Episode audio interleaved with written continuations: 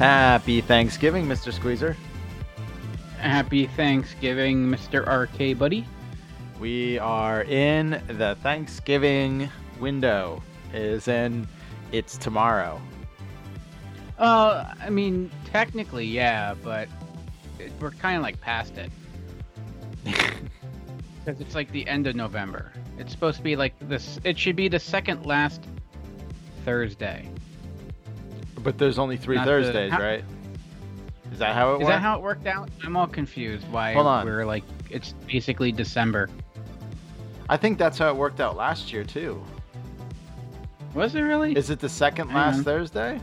Is that how it's It- supposed it- to be? when is- is that how it's supposed to be? I no, thought it's the last because it's the last, Yeah. or is it supposed to be the fourth Thursday? Is that it? Thanksgiving. We'll do research. On, um, Oh, yeah. Let's see. When's when is that? November? Yeah, November. Yeah. Oh, Thanksgiving was the second last Thursday, but it's also the fourth. I'm gonna say it's the fourth Thursday of November. fourth Thursday in November, second Monday in October in Canada, first Thursday in November in Liberia, last Wednesday in November in Norfolk Island, and it's the fourth Thursday in November in the United States. Woohoo! Look at that. I guessed right. Next year it is two days. It's the 26th. I don't know. why Everyone's saying like there's a thing this year of early Christmas. Uh, I mean, we decorate for Christmas just because of my schedule. Yeah. But- looks nice. Thank you. I like it. Uh, and plus, are nice it, touch. it was like 60 degrees the last two days. Uh, so I was like, it's perfect to decorate for Christmas. Yeah, it's great. It's great to live in the uh, northeast of the United States in Thanksgiving because everywhere else, including like it's, you're gonna get like two feet of snow in LA, and it's gonna be like balmy here. So uh, yeah, everyone's saying Thanksgiving is so late this this year, but I don't know. For some reason, I felt like it was the same exact weekend last year. Uh, it might have been, and but it still feels late. I guess. Uh, let's see. Last year, Hmm. oh, it was the 22nd last year. You're right. I guess, yeah, It is late. I didn't guess that. I looked. I looked it up. Oh, because November 1st was a Thursday. Yeah, yeah, and that's Ah, that's why it's so late. Okay, that makes sense. Yeah. yeah. I got like one day, and it'll like push it back an entire. So yeah, this is about the same week everyone usually decorates for Christmas. I wonder, and th- this is me spitballing here, uh, because believe it or not, I'm not an economist. Does that affect the economy as far as the Christmas shopping season? I don't know. Last Now, two, granted, in we just 2000 we just went through. What in 2017. It was the 23rd. So yeah, it is. It is late. So- Yeah, yeah. But like, I granted we just like actually like worked ahead because we don't have a choice now because there's no such thing as spontaneity anymore. um, um, you will die. Um, so uh, with toddlers, so like a lot of Christmas shopping is already done. So we're ahead of the game. But when most people consider like you know Thanksgiving and Black Friday the beginning of the Christmas shopping season, and I know no one gives a fuck anymore because of the internet Yeah. but still it's still like as far as like the six o'clock news goes and their little like fluff story it still is so technically it still is um The last. that's like a whole week less than you normally have I guess. The- and maybe even less more because Well, they say christmas is I th- early I I, don't know i didn't look that far ahead. I ahead think you're digging too far into it. It's still in december i'm try- i'm like i said i'm spitballing i'm doing Christmas can't be early. It's always the local 25th. reporter would do and that's make shit up Christmas it can't be early. It's always the 25th. Yeah, but you know, it's yeah, it's the 25th, but it's the 25th on like the second last week or the last week. Oh, I don't know. but it doesn't matter. There's 31 days in December, and the 25th. Uh, I guess it's semantics. Uh, I'm looking back. Is the, it Ryan? the la- Is it? the last the last time it was this late was 2015 when it was on the 26th. Uh, the week prior, the 18th, Uncle Bix and I went up to New York to see Andrew McMahon in the Wilderness and the New Politics. Hmm, look at you. That's a stat when you say like 2015, but you have to be real dramatic about it. Like he hasn't thrown an incomplete pass against the Jets when it's raining since 2015, and you realize that's only like two games over four years. Huh. But This is crazy. Yeah. We, uh, you and I went to New Jersey Toy Con the 15th, the week before. And I went to New Jersey Comic Expo by myself the weekend before Thanksgiving. oh, lonely boy. Yeah, well, only boy. I don't think you could go. I don't think. You When was that? Last year? No, we're 2015. Oh, 2015. Yeah. That what was that last year? We're talking four years ago, handsome. Gotcha. I'm just going back in my iCal just to see to prove it. I get married four years ago. No, it was longer than that. Hmm. Mm. And were we doing then four years. We didn't, weren't doing a podcast yet, were we? No, it's only been three years.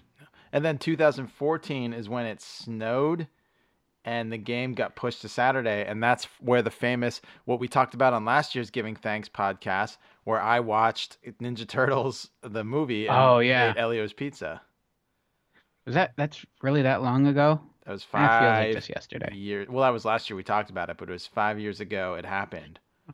And that was the 27th. Wow. So that was late too. But I don't remember ever hearing, um, that was, yeah, I don't remember ever hearing, That like Thanksgiving's late. yeah.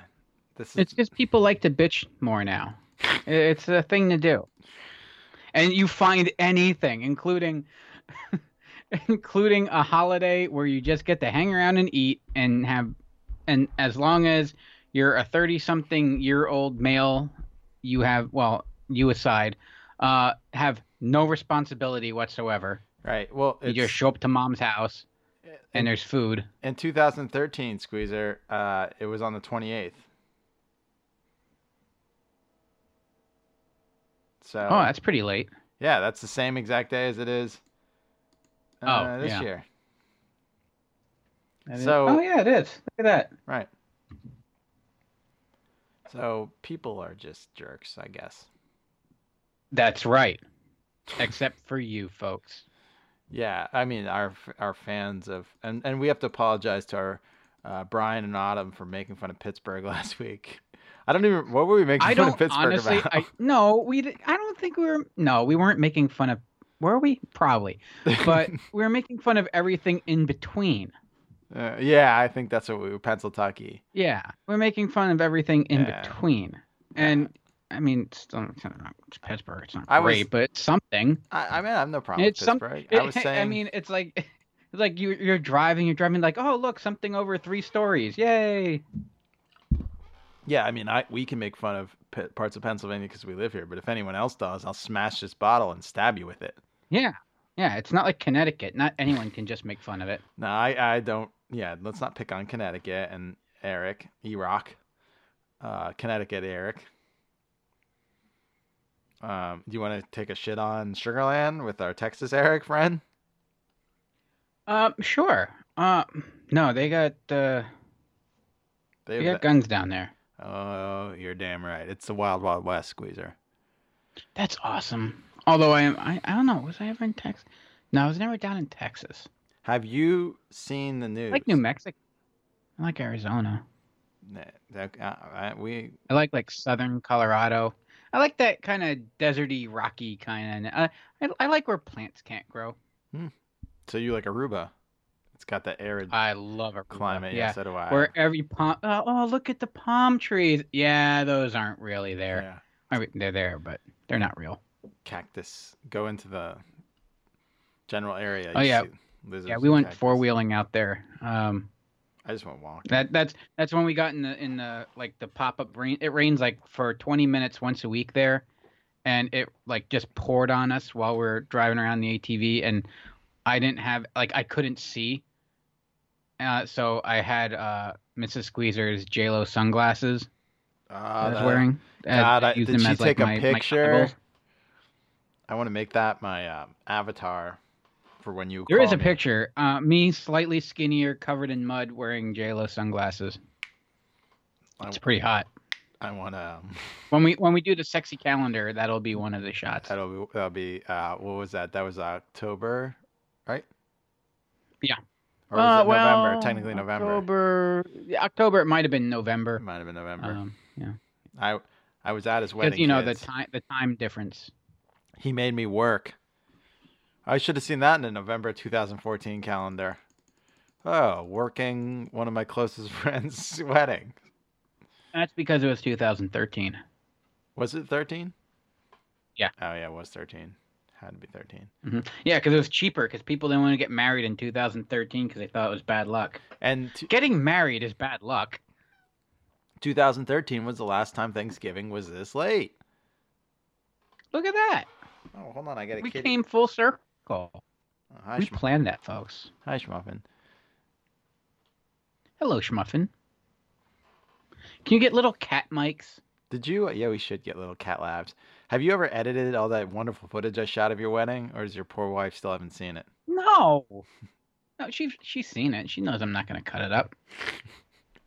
It's just No, there, so you have there. it. It's It- it- It's just there. And anyone that does this for a living doesn't edit their own wedding videos. I shot I Christie's weddings. I shot two weddings, uh, and I know for a fact that the people that I shot them for, who also work alongside us, also never even bothered to really look at it much. Well, to be fair, if, if we want to go back years, like years ago, when I shot a certain wedding, and your friend, your former boss, was the editor, and he he was wearing it around his the DV tapes around his neck, like um, Billy Walsh from uh, Entourage, the cut of uh, Medellin.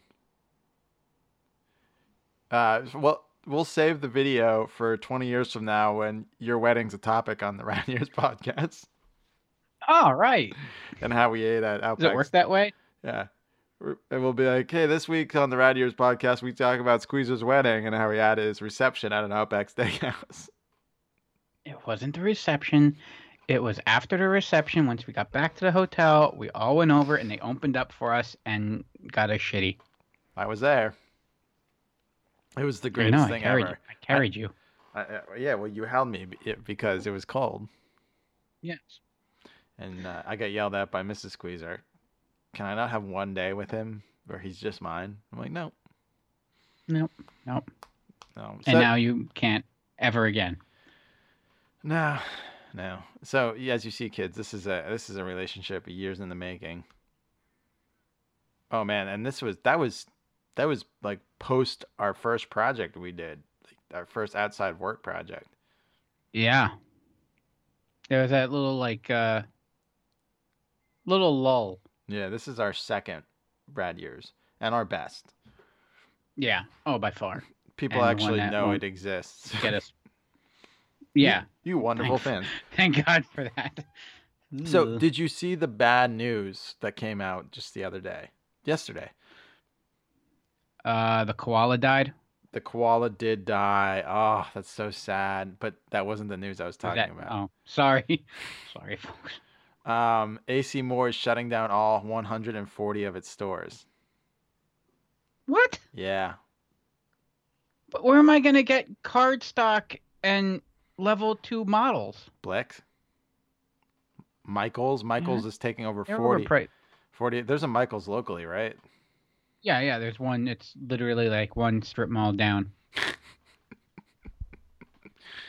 So yeah, you're gonna So what, Michaels is taking over the AC Moore's? just or- 40 of the 140 stores. Yeah, but AC, Okay. AC Moore is no I doubt it's gonna be the one that we have then, because it's literally one strip mall down. No, and and it, I love this. Uh, they could just ex- smell in there. they could just expand the um uh Spirit Halloween store Oh yeah. because Yeah, e- eventually, it's gonna be that entire block. it's gonna be that be entire all strip that. mall. one entire strip mall of spirit Halloween spirit, It's uh, a Domino's, uh, Supercuts, and A uh. Burlington. Yeah, That that's it's that's go- your afternoon, folks. the the the shopping uh street, the big I guess the strip where all the stores are is is going to be dark from um I would say November 1st to July 1st and then it'll be random spirit Halloweens and Halloween towns, Halloween cities or Well, whatever that the hell just make called. that just it's just making room for all those little pop up like uh, ball pit and like Discovery Zone style rip off places We where also they don't really do it. They just kind of open up like an open space and then put inflatables inside and charge you twenty bucks. Yeah, good use of space. We also saw last year there were some uh, some of those companies. Now Spencer's owns Spirit Halloween and Party City owns Halloween City, but there was a pop up toy store called Toy City, um, in some of the same locations last year. I wonder if we're going to see any of those this year. Hmm, It would be really that'd be cool. cool. I know the pop up Toys R Us's are coming, but they're gonna be smaller. Yeah, and, and I don't know what what to make of KB Toy Store. I heard they were coming back, but I heard nothing of them. Like where where are you, KB? Mm-hmm. Get at me. Yeah, this is this would be prime. There's prime real estate to be had. From a former award-winning KB Toy Store employee, yes, I was awarded awards from KB Toy Store. You sold lollipops. I was the king of pushing those giant blow pops. Um, I would like. I think I'm owed, if nothing else, an explanation as to where the hell you are. A KB. Uh, get your act together and get a store up. All right. Right? Can I get a hell Right. yeah? Uh, hell, hell. I, I'm, hell wor- I'm trying to work the crowd like Hell. Stone Cold. Oh. Uh, Uh, hell yeah! Woo! ha. So, do you have any big Thanksgiving Thanksgiving Day plans? Uh, we are going to my mommy's. Aw. Yep. Early, early in the morning or No, no, we'll uh, make a little sweet little breakfast, like something like a little uh, what do you call that? Uh, like a cinnamon roll? uh, sticky bun, cinnamon Sticky roll buns, kind of yeah, deal. That's what my parents used to Uh, do. Yeah, that was like we the do that. holiday breakfast. Like Yep, the, the uh. Pillsbury put and bake pre like pre-made deals, right? Yeah, yeah, that's all we do. That and I well, I throw some sausage in the pan because it's America. Um, just a little links, and then I eat those while they eat that because I'm not one for sweets. Yeah, low Uh, carb. Low carb. Well, I probably watch a little bit of the parade because they like that. Um, the Philly one, no, not that Macy's bullshit. you don't like the Macy's parade? What were you saying that this I'm not allowed. might- I'm not allowed to. Why not? I, I, I, I married a Philly girl, so Oh yeah, you got to watch the parade from. Uh, uh, did you ever hear that um, Lee's Hoagies commercial? Yeah, Hoagies. Hoagies. If anyone wants to know, hold on, let me see if I can find it for the people. If anyone wants to know the, and this is what um Now, now. Uh, Bradley Cooper does an impression of this. Uh, just that's how he gets his Philly accent.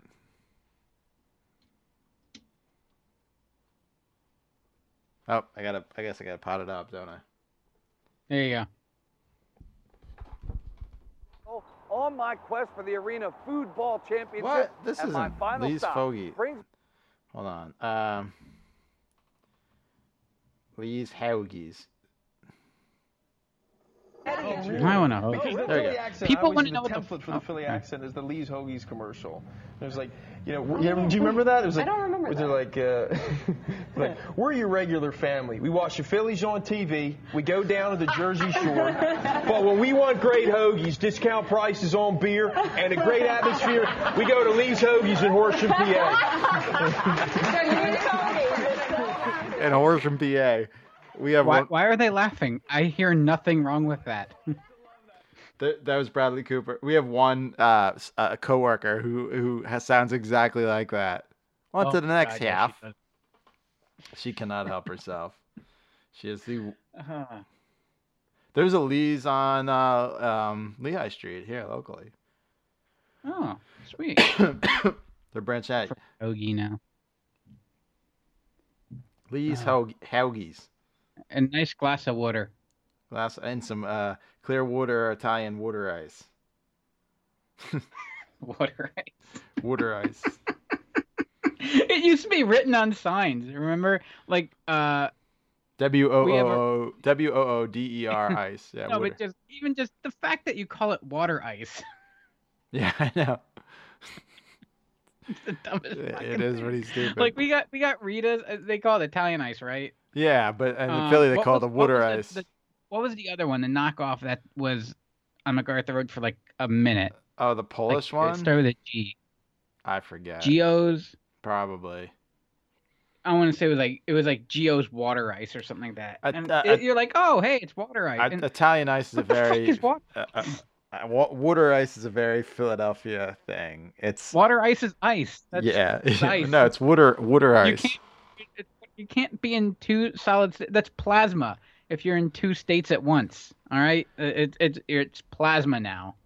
And then, well, some places, and then you know, there's people who sell the Clearwater T-shirts because that's where the Phillies play uh, in spring training. So it's a it's a Philly thing. Yeah. See, there you go, Pittsburgh. You don't suck that bad. Yeah. oh, see?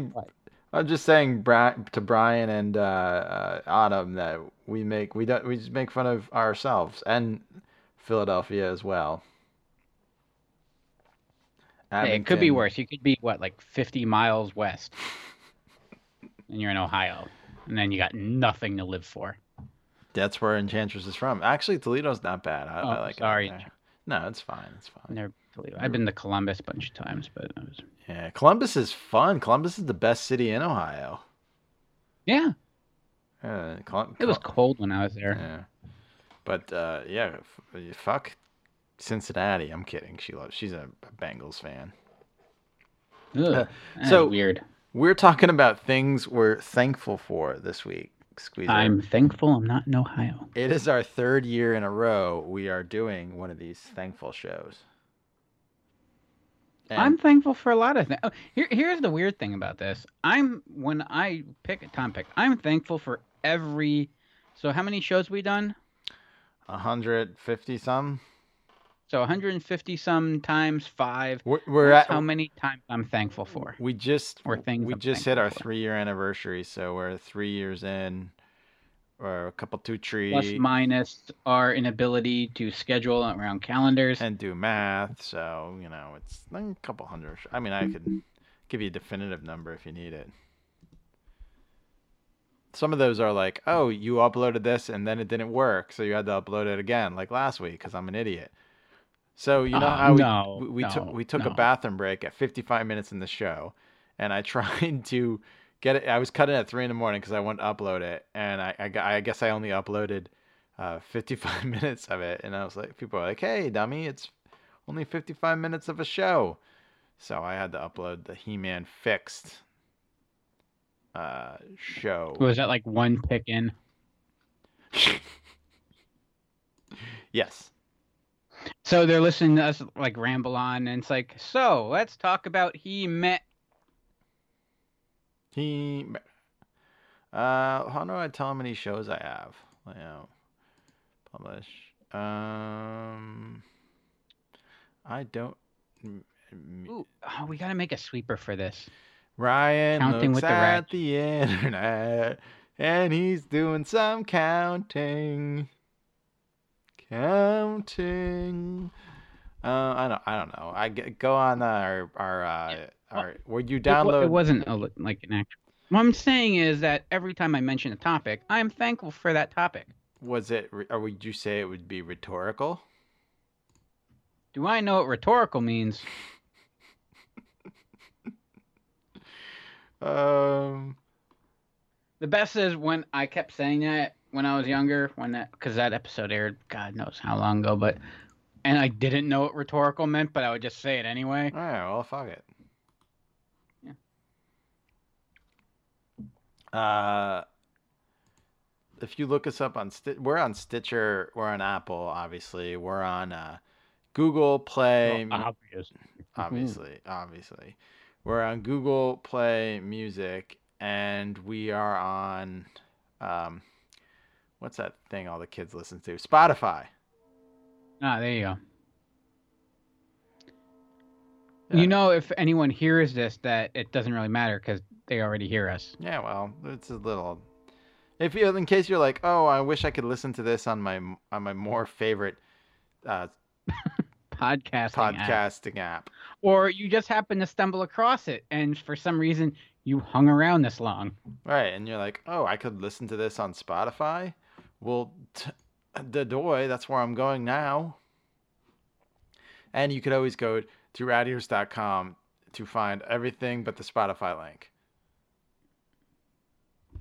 Because I don't have it up there yet. I'm a bad webmaster.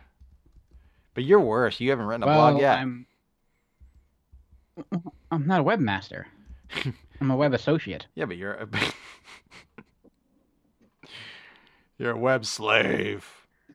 Don't, I wouldn't say I'm bad at it because bad implies that I, you have to do something first for it to be bad.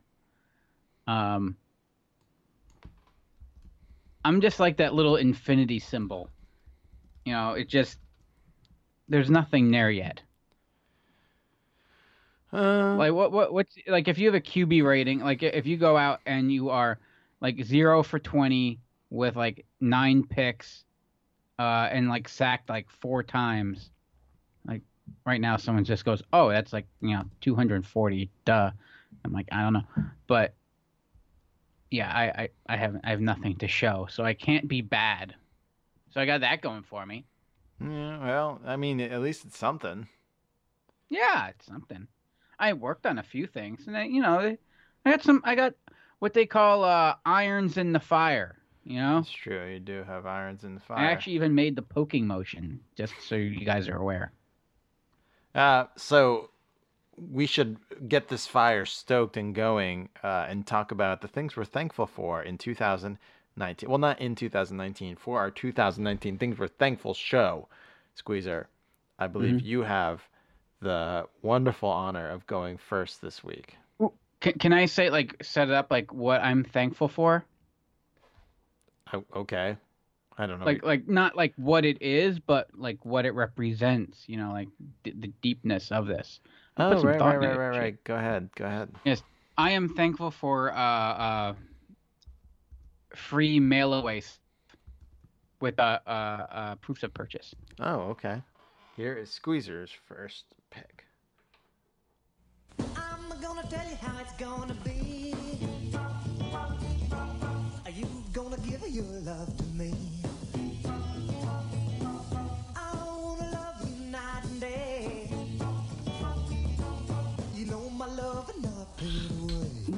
Kodak Kolorkin toys. Get them free by mail when you buy these Kodak products. See this display for colors you can love.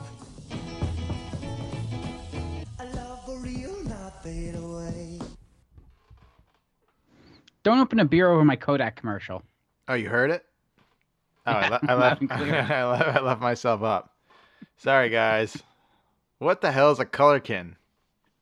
Okay, so back in the day, let's call it uh, 1989, Kodak decided that they were going to try and bring in uh, bring in the kids uh, into like photography and try to sell them on I don't know, like in Kodak. So what better way to do that than with a bunch of fluffy aliens that you can mail away for? And that's what the Kolorkins were. They were uh, an assortment, a team, dare you say, of stuffed animals. They're actually, um, Do kids nowadays Alien. even know what film is, or do they just think it's a pretentious way to say movie? I yeah, I think pretty pretty much. It's like, um, I'm going to see a film. Well, they do sell those. Yeah, They do sell all those Polaroid cameras again, like the Fuji ones, the the, the knockoff ones. So, but still, like I don't think any no one's using 35 mil anymore, right? no, no, I don't. Well, shit, I don't even think my my brother-in-law had a, a dark room. You know what? He Hold even on. stopped doing Back that. up. It's like it wasn't use it. It I wasn't worth forgot. it. I forgot. The pretentious dickholes are selling uh, uh, single-use film cameras again. Like um, that's a thing. like that retro. Well, yeah, because we don't have enough waste. That's a retro look. I think you get them at Urban Outfitters, course. of course, because that's Well, we did do that for I, we did that for my wedding. Um, That was we just put 'em out, 2013 and, and, and then you kind of set them out and like, here, take pictures. And that was, I mean, that was six years ago. That was before they, you know, made it super easy. Know, that was. yeah the iPhone. don't I, I still, iPhone I still like a uh, a nice piece of photo paper in my hand from time to time. Yeah, there. So it's if you search camera on Urban Outfitters, the first three cameras that come up are disposable cameras, all for fifteen dollars a piece. Then the DJI Osmo Pocket for three hundred nine dollars. It's on sale. But then uh, they sell thirty-five mil Yeah, I cameras. got- Jesus, they sell the Kodak FunSaver on a on a on a they they sell a Biltec 35 mil camera. Oh my goodness. Disposable. Yeah. Oh, man, they sell Yeah. Super 8 camera on here. Man. Go to Urban Outfitters for all your pretentious bullshit that I might buy. which I might buy. Uh, I remember when I got the when I went down to Florida back, and this would have been like 2001. Who yeah, develops film down anymore? Florida Keys, and I had to. What's that? I'm sorry, I was I was just Uh, yelling I think you have to go to. I think you either have to go to a specialist store like Dan's or, um, yeah, I don't I don't know if like I don't think like Walmart or Staples. I don't know if they do that anymore. I'm sure I can Ah, go so far as to Google it, but you you have to buy on uh, Urban Outfitters the darkroom.com mailer that you mail out your your Jeez. Man, I, is this worth it? No, I'm totally buying. you can buy a digital camera for fifteen dollars. I'm totally. You got one. and You got a better camera in your phone. no. You're already I, paying for one. I'm totally buying this Acme Camera Company vintage Kodak Senior 6 16 film camera. It's one of those old that like accordions out. It's only $139 on Urban Outfitters. I'm gonna look like the biggest All right, asshole All right. Well, on the planet. until you're done growing out your handlebar mustache, and then you can use it. Oh, they have one of those old 110 millimeter film cameras that I talked to that has like the that you put like it, it the film comes in like a a two thing spindle, you know? It's like a round Yeah. thing and an arm and a round thing. Oh, where can you even get film for this thing? Man, Uh, probably click through them. yes, forty dollars for a roll of film, you jerkwad. Oh yeah, Rev No, thanks. Revolog 35 millimeter film. Uh, so yeah, you could buy your Kodak Ultramax 20 a three pack of 35 millimeter for twenty three dollars. I don't know if that's less or more. Oh, that's so. I like how like, oh, that's so retro. We're making fun of it, but this show's all about. yeah, but I mean, back then it was our it was our only option. And yeah, Yeah. it might be cool to get some of these and take some old school pictures on 35 millimeter because you know you keep that negative that lasts forever, especially when what do you say it's gonna wipe everything out? Uh, solar flares. Solar flares, yes.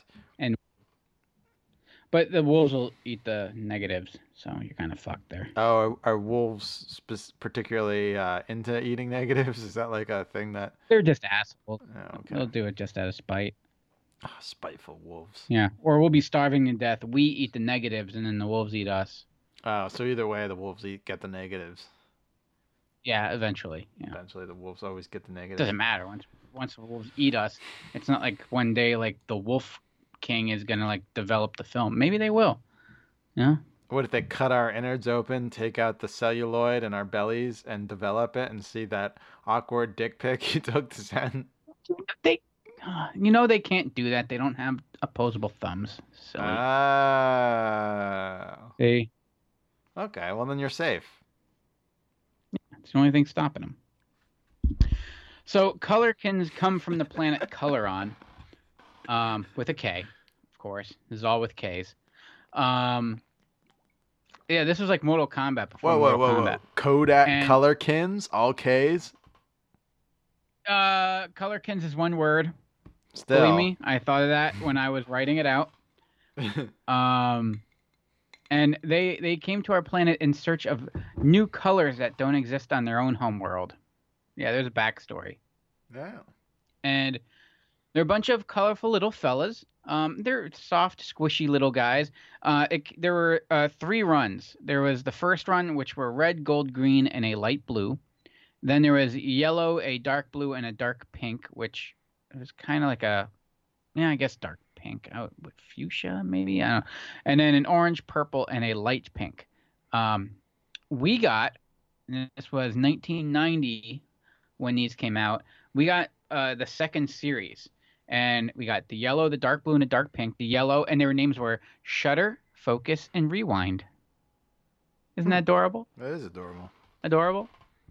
And you would get these little guys by sending away your uh, proofs of purchase, um, along with uh, two dollars and fifty cents for shipping and handling per Kolorkin, mind you.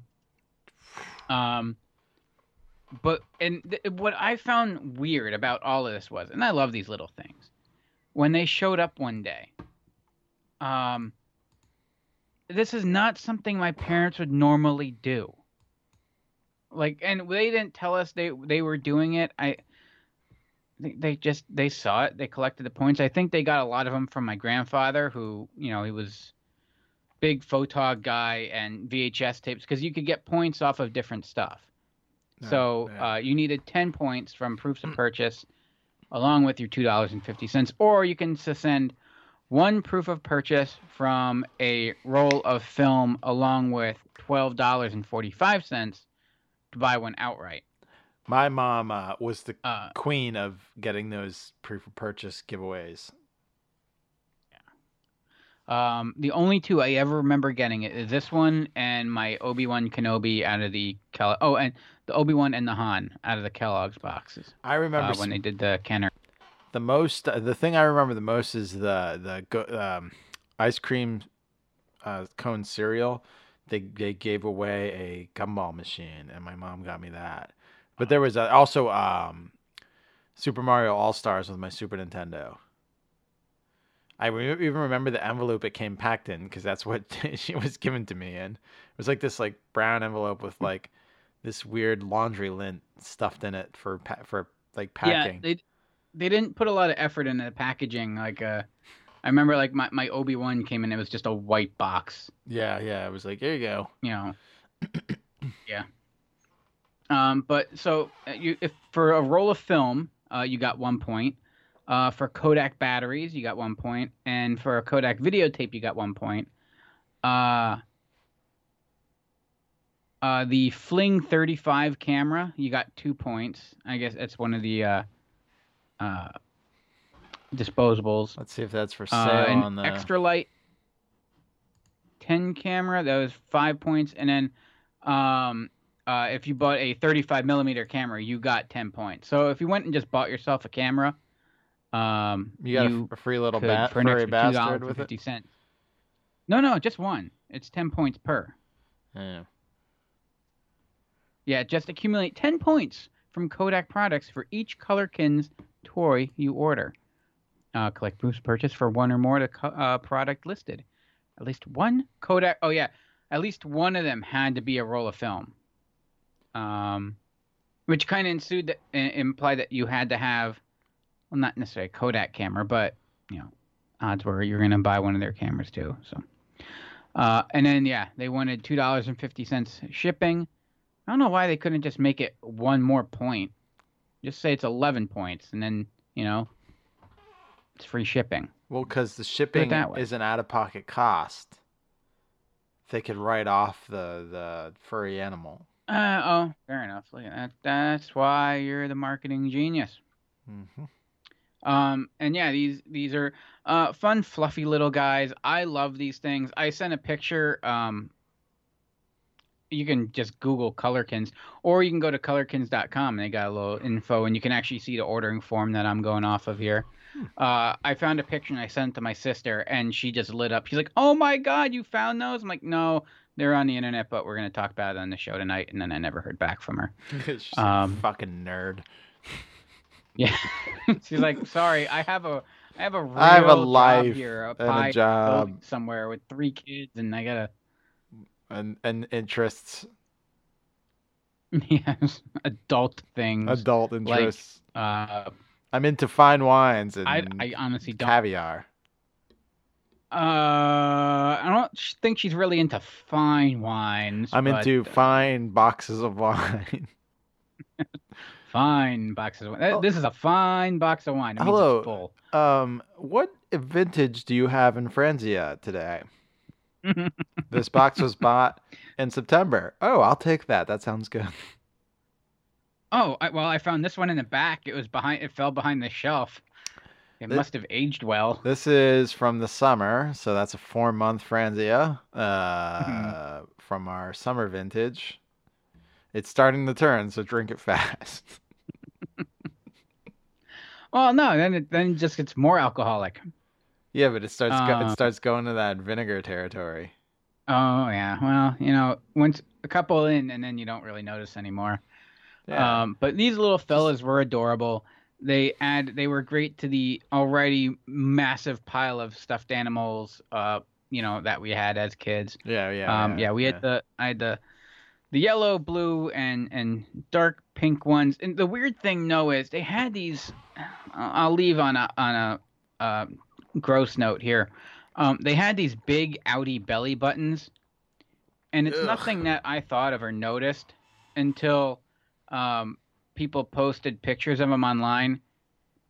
And if you take a picture from up high looking down, it's dare I say it looks phallic.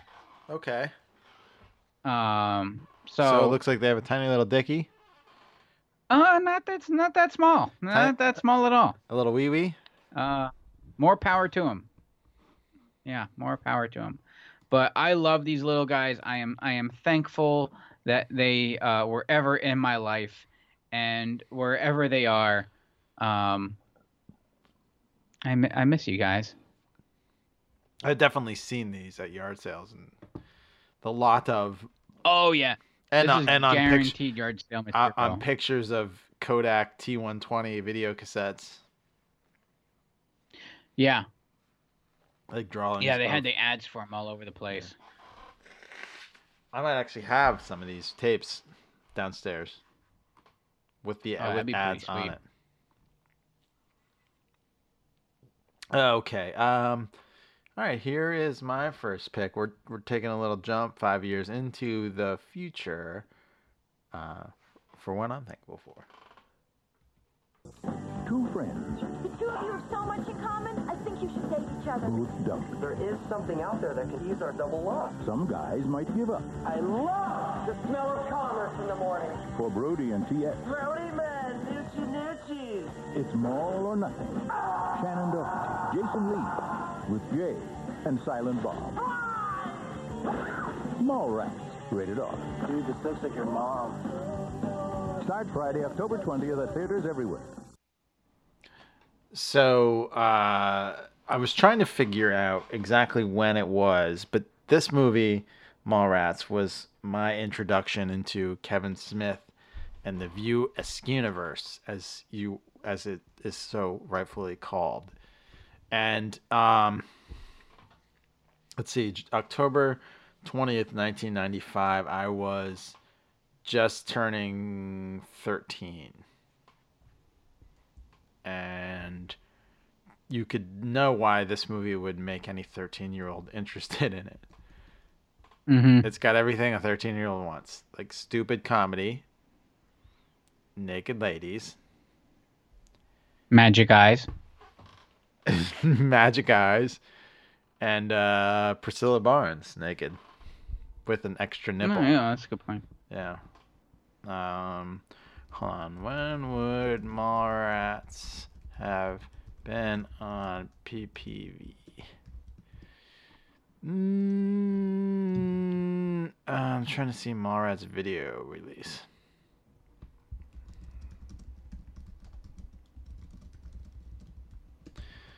Then I'll know exactly because I'm like, oh wait, so looks like 1996, obviously, but I think it was. It, It was uh, like I don't know for sure. It came out October 20th, 1995. I did not see it in the theater, but I did see it on pay per view, and I think it was the spring of '96. Because movies didn't jump from theater to pay per view and home video as quickly as they do now back then. It was a a longer. Uh, uh, just a longer journey because a lot of the big movies would run for sometimes a year. They would, you know, they would there was like initial release and then there was like the secondary, third, fourth release markets where they would they would take, you know, especially like the summer blockbusters. Rad I'm sorry, Mallrats was not this. Um, so I, I want to say I am thankful for this past uh, October. I saw Jay and Silent Bob reboot, and Kevin had his. It was he started filming it one year after he had his heart attack, where he you know had the Widowmaker and probably could have died. And I'm a huge fan of Kevin, and I love. I I would say he is one of the. If you would have have a a podcast, Mount Rushmore. Uh, I know Rogan's probably on it, but I definitely can guarantee you Kevin Smith's on it. You would agree? Oh, with yeah. that, right? Yeah. Oh, I would agree. It's been yeah. So, uh, like, you know, we are here doing this right now, probably because what 12 years ago, Kevin and uh, Scott Mosier decided to do Smodcast, and I remember my roommate from uh, New York Film Academy texted me the day it came out. It was like, "Hey, Kevin's got a podcast out," and it was still weird. Like podcasts, you just couldn't pull out your phone and download it. You had to go on iTunes, download it, and then like upload it to your iPod or listen to it on your computer. hmm And I one of the first podcasts I'd listened to regularly was uh, Bill Maher's Real Time show. He'd put the full show, just audio of it from HBO, up on. So it was like a good thing to listen to while, I while I was running, uh, or you know, exercising back. You know, something I did back then that I don't do anymore. What? exercise. But um, yeah, I'm thankful for for Mallrats because Mallrats introduced me to it. And then I remember I was on the bus and someone was like, "Have you seen Clerks? Clerks, Clerks, Clerks, Clerks, Clerks." It's so much like, and someone told me it was shot from the perspective of the um, security surveillance cameras, just because it was in black and white. And other people have said that, but and Kevin, Oh. Kevin leaned into it and said, "Yeah, yeah," but he, he admitted that uh, it was just it was just purely a financial decision. yeah. A- And Clerks is one of my favorite movies of all time. It is uh, top five for Yeah, me. he wasn't shooting on film because it was the trendy thing to do. No, he there was no other way of option for him. He shot Yeah. on 16 millimeter, straight 16. I think it actually was super 16 because it was a widescreen format, which means like this. You look at uh, 16 millimeter or 35 millimeter, it's got the spokes on both sides. This had spokes on one side and it was widescreen. I believe it had mag on the other side, um, which was record to record aud- an audio track. Then you, you get a crystal sync camera. Uh, I'm really getting it in the dorky film shit. And um, yeah, he he Mallrats is. I'm sorry, Clerks is one of my favorite movies of all times. Then I remember being at my buddies, and we were. This was like when we were yeah, sneaking beers and wine cooler days, and like remember um Pete's Wicked Ale. That was like the like the cool microbrew back then. I don't know if I remember that. and there were like no microbrews at the time but he released chasing amy and it was hard for my little idiot teenage brain to understand that this was uh, holden and uh, banky were um, uh, brody like i thought they were the same characters but they weren't and they're friends and i you know realized and this was a way more adult movie and i wouldn't really appreciate it for like a year or two after I originally saw it in the theaters. I saw Chasing Amy in the theaters, kids. No kid my age should have seen that in theaters. 14. uh, but that when they're in the bar drinking and he's they're telling the stories like from uh, Jaws, like the sex like mauled stories. There's a giant uh, neon Pete's Wicked sign, and not only for me and my friends made it seem more cool to steal my buddy's dad's Pete's Wicked Ale, which I couldn't even tell you what it tastes like because back then it all tasted gross. Now it's like delicious nectar of the gods beer, but you didn't, you know, you didn't have a taste for Mhm. it back then. And of course, Well, it's a good thing. yeah. So, uh, yeah, I am thankful that Kevin was able to get through the heart attack. He's still doing his podcast. He made another movie. He's goodness to, to his his name. He's making Clerks three and rewriting it to be a happier film. He said he's making Mallrats two also. So fuck it, I'm I'm all down for it. I want all the Kevin Smith movies. I'll see him in the theater. Uh, I, I it might not be packed, but I'm still happy to be there, and I will buy it uh, digitally when it gets released. Kevin, you got my promise on that. Uh, Oh, oh, now I feel like a dick.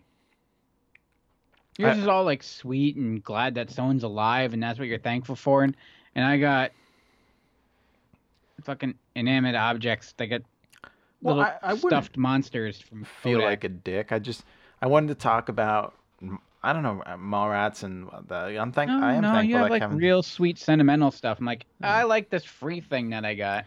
I like this this filmmaker who makes movies about dick and fart jokes. So it's not that sweet and sentimental. All right, all right, all right. That's, yeah, it makes sense now. All right, here is your next pick. Kid Cuisine presents BJ and the Chef in Mega Meal Posse. To the rescue! BJ and the chef! Mighty small meal, partner. Get along, doggy! Rustle up, my. No! Kid Cuisine Mega Meals. Yummy, yummy, yum. More chicken nuggets, bigger burgers, a pair of pizzas. Desserts! And my fun pack! Lots of food. They're new! Mega meals! Kid Cuisine is just for kids. No! Good food. That's good fun! Now more of it. Oh, good, more of it. More of it. Oh yeah, it was uh, an extra. Well, depending on what it was, uh, you got an extra slice of pizza, a bigger cheeseburger. I think like uh, one third the number of additional uh, chicken nuggets or uh, whatever it is, And double the Uh, salt. and double the salt. They actually they did away with these, believe it or not. Um, and I couldn't actually find any nutrition information regarding the mega meals. Um, just kid cuisine in general, any kind of kids, but kid cuisine was the big one because who doesn't love an anthropomorphic penguin and um, polar bear? More on those guys later. But uh, I was obsessed. It it's hats off to the brilliant marketing that make you want these meals. Yeah. Make it look so much fun. Yep. Um, and we never got these as a kid. Uh, I mean, it was a rarity. So when I did get one of Not these, only was it a rarity, was- squeezer. Not only was it a rarity for your parents to buy them for you, then they sat in the freezer until your parents felt like making them for you. So, I would make it for myself. oh yeah, we weren't allowed to. Like, to the microwave. Oh, well, we were oven only for that situation. Oh, We weren't allowed to microwave either, uh, but you were allowed to brandish a, a uh, cast iron skillet at the age of nine. So, well, yeah, yeah. Goes with the. I mean, how else am I gonna make my home fries? yeah, our parents would buy these for us, and then it was like sit in the freezer forever. Like, can we have kid cuisine tonight? Can we have kid cuisine tonight? Can we have kid cuisine tonight? And by all rights, I should have just been like, sure, here you go, you little dickheads. Yeah. It's easy food. But you know, they wanted us to grow up healthier than, you know. Now we, now I'm shoveling Planters cheese balls into my mouth and drinking Heinekens at 12:22 on the day before Thanksgiving. So sorry, mom, you lost.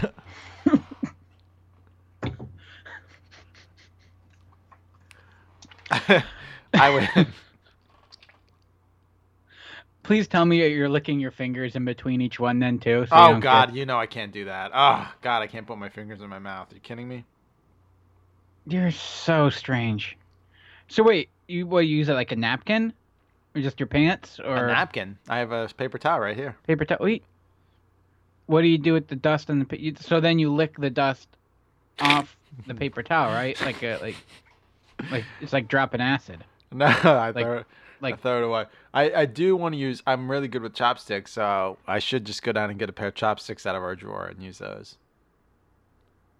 Uh, Well, I mean that's fine. Th- That's better than just letting all that cheese dust go to waste. I normally let the cheese dust go to waste. Yes. Oh, blasphemous! Get a toothpick or yeah, or just lick the damn so- uh, Oh, it makes a nice cakiness. You kind of take your finger and you use like your teeth and you kind of just grate it off. Mm, so you get a nice buildup on the back of your teeth, and then you take your tongue and then suck the uh, pasty cakiness off the back of your teeth. The the orange cheese flavored salt product. Yes. Oh, we just I just made people probably vomit. Yeah, yeah. Sorry. Or so, or at the same time, someone's listening while they're doing that. I would hope They- so. Both, both happened. This- both just yeah, happened. It all happened on the Rad Years podcast. That's how many, uh, how how how much variety there is in the Rad Years audience. Yes, but if someone uh, someone out there is definitely eating. Pla- someone else is eating Planters cheese balls. Well, listen, there's no better way. No. Get your pull up a pull up a kid cuisine. Get a nice side of Planters cheese balls. Uh, maybe a, a lunchable for the side, and uh, kick back and have a nice meal while listening to the Rad Years podcast. That's a, that's Maybe the have way. some bagel bites while you're at it too. Or yeah, Planters cheese balls, bagel bites, Ritz crackers, uh, a sleeve of Ritz crackers, um, a, a a Lunchable, a Kid Cuisine, a Hot Pocket, a Dunkaroo, some Gushers, SpaghettiOs, those little tiny microwave cups of Chef Boyardee, uh, pastas. I mean, there's many ways you can make yourself gorge and, in the and you will be preserved like a mummy. Um, Yeah, just drink some water every once in that. I don't, but I mean, it, it would be advisable you do it. people died crossing the desert, crossing the salt road to bring salt to preserve food so they wouldn't die. And now we just throw it in our food because we're just addicted to it. It's It just feels so good. Yeah, it does feel good. Uh, anyway, so kid cuisine, not that that has anything to do with salt content, but um, ah man, when you when you were able to get your hands on these and you were so excited for it, and then so let down at the same time. See, um, I don't know. I it was it was garbage, but the pizza wasn't bad. The pizza wasn't bad, but the But see, my mom made it in the oven. You made it in the microwave, so like the crust would probably Yeah. harden up in the microwave.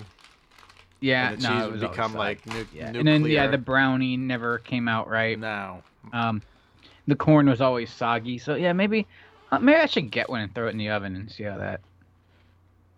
And then and then when my kid wants it, it's like, no, honey, you can't have this. this this This is daddy's- cute meal. This is daddy's. This is uh, daddy's junk meal. I know there's a cartoon penguin on it wearing a top hat, but it's mine. It's mine. His name's KC now, by the way. It's no longer BJ. You. KC stands for Kid Cuisine, the Kid Cuisine Penguin. What did BJ stand for? BJ, Um, I guess.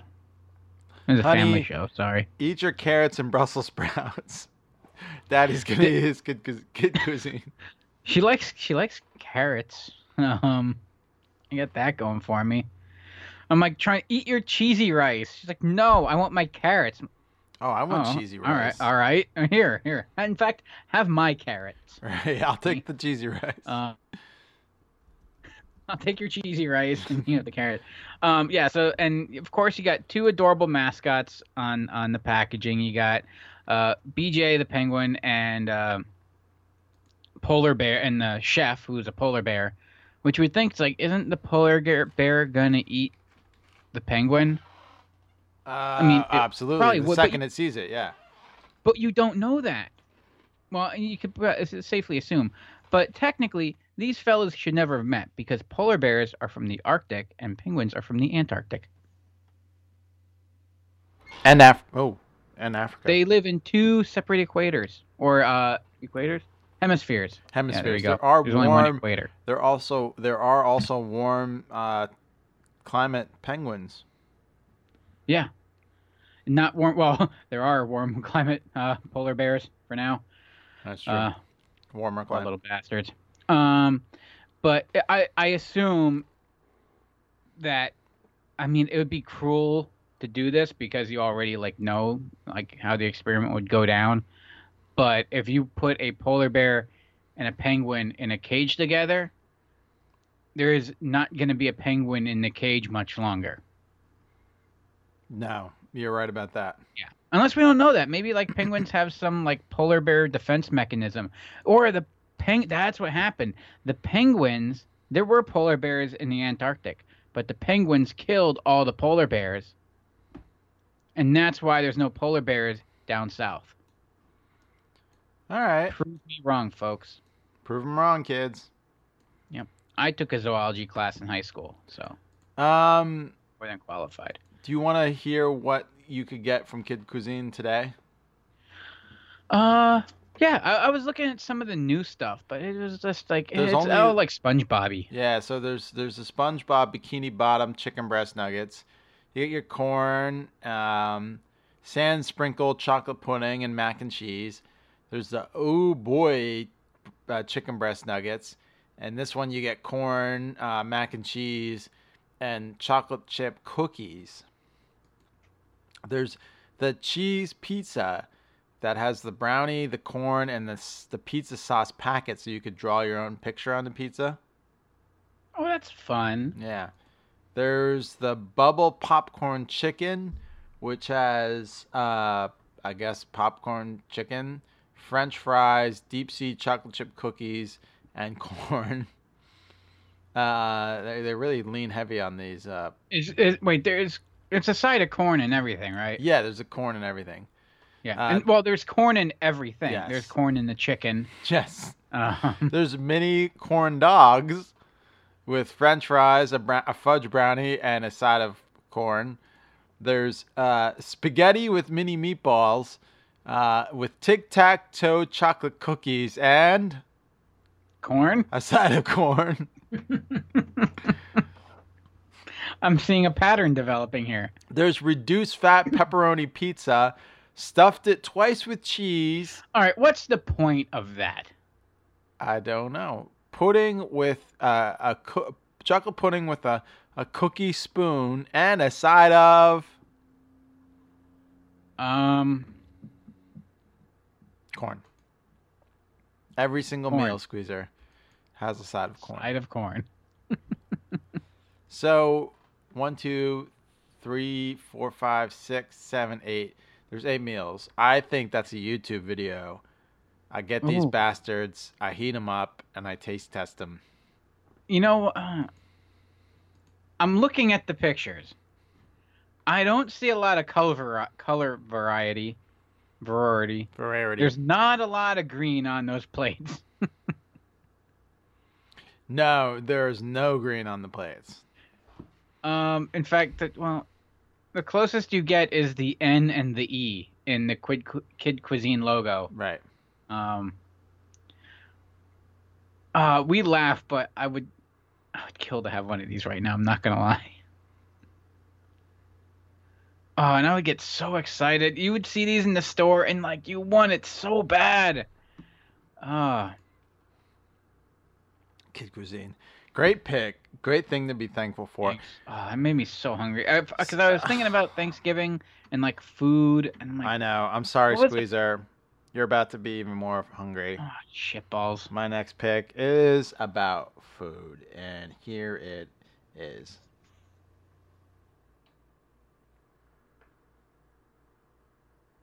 Nope. I don't know where. NBC's regular daytime programs will not be seen today while we celebrate the beginning of the holiday season with Macy's Thanksgiving Day Parade.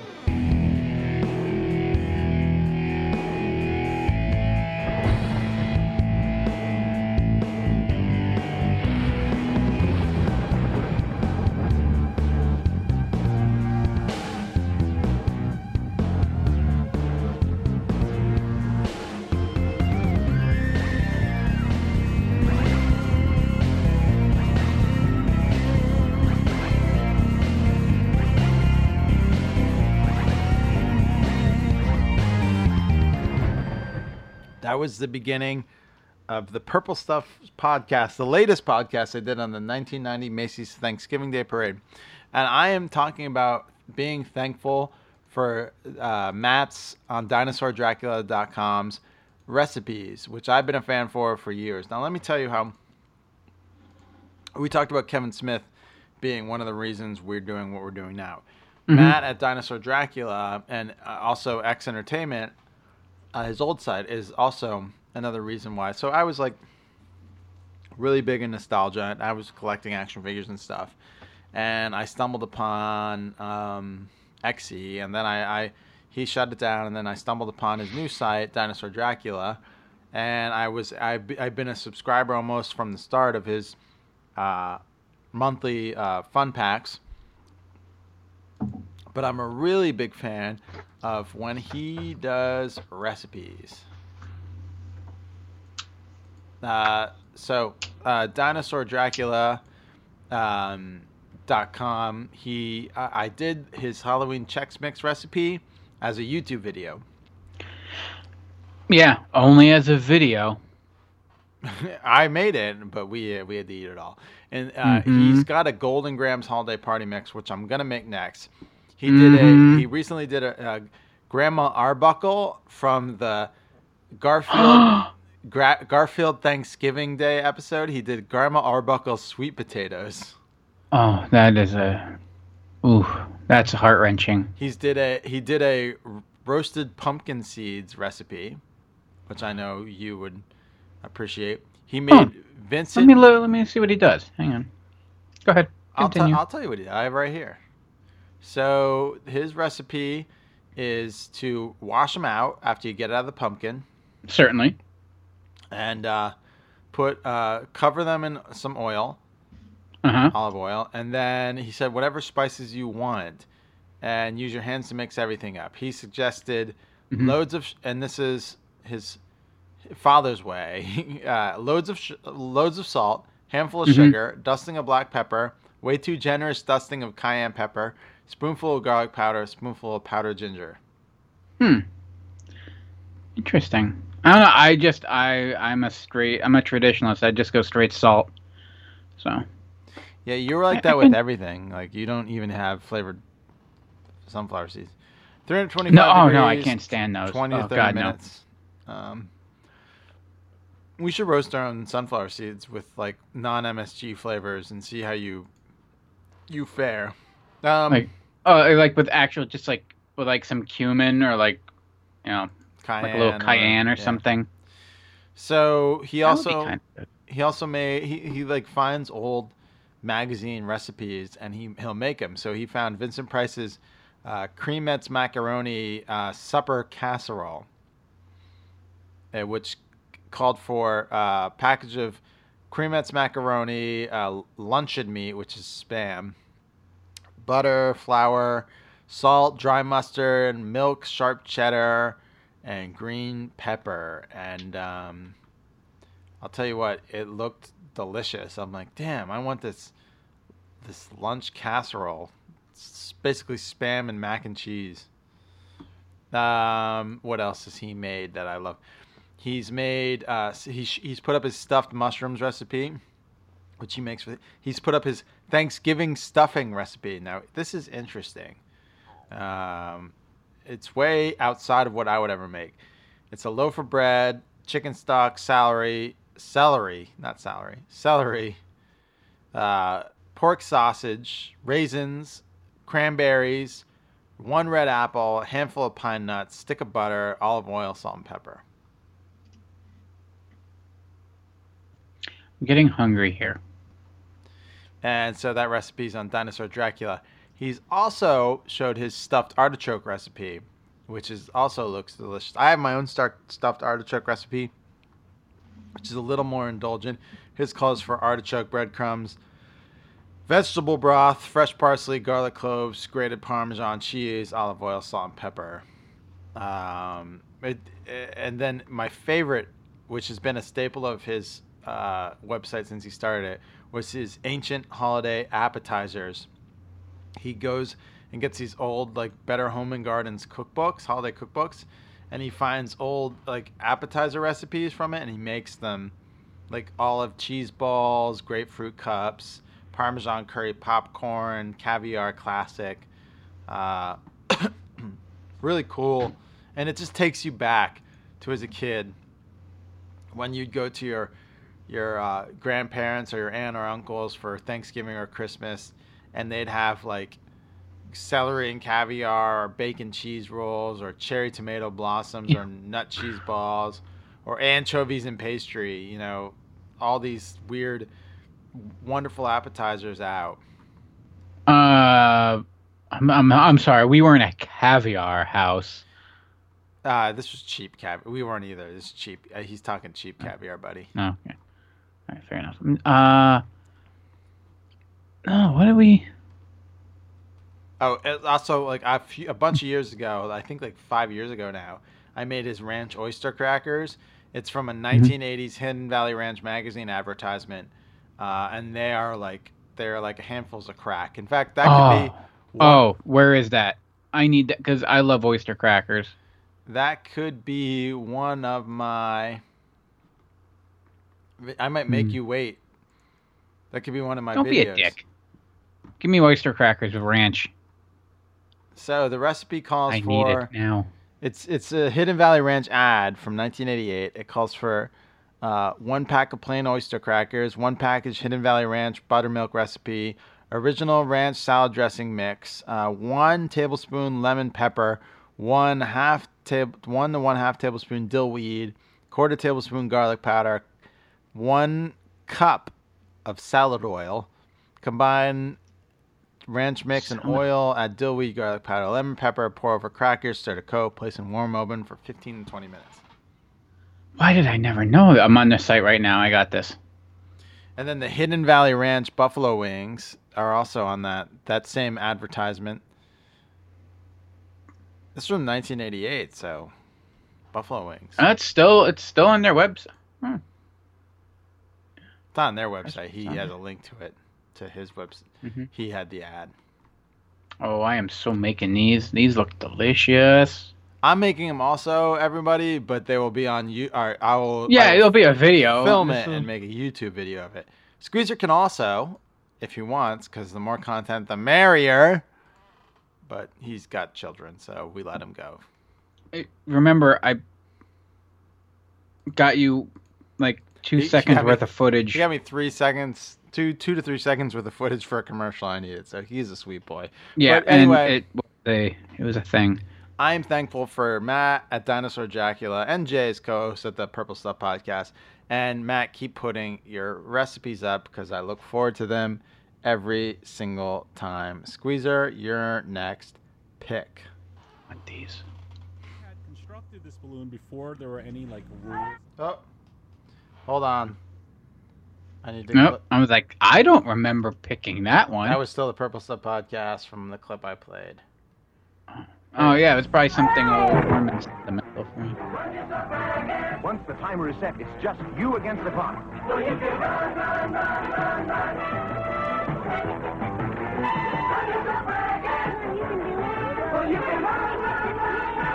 When moments are ticking away, something has got to run out first. The clock or you. Run Yourself Ragged by Tomy.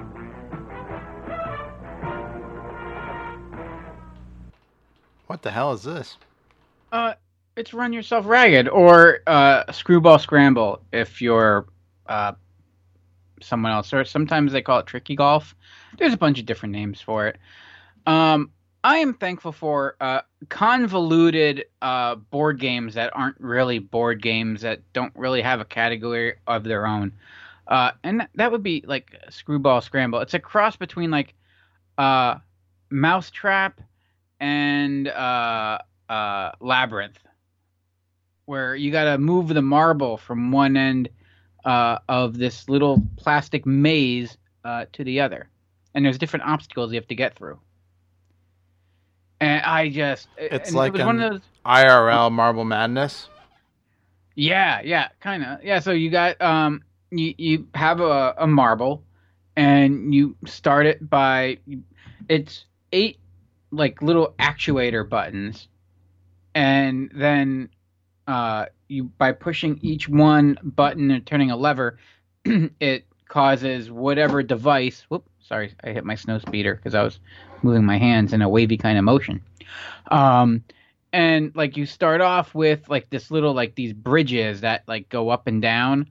Um, and then eventually like there's this little metal like or little uh crane with a magnet on it that you got to get underneath and then pick it up and then swing it around while you're turning the knobs and you got to drop it like down these rails and you got to maneuver the rails you never seen this or played any of like this before Nope. Let me Google it.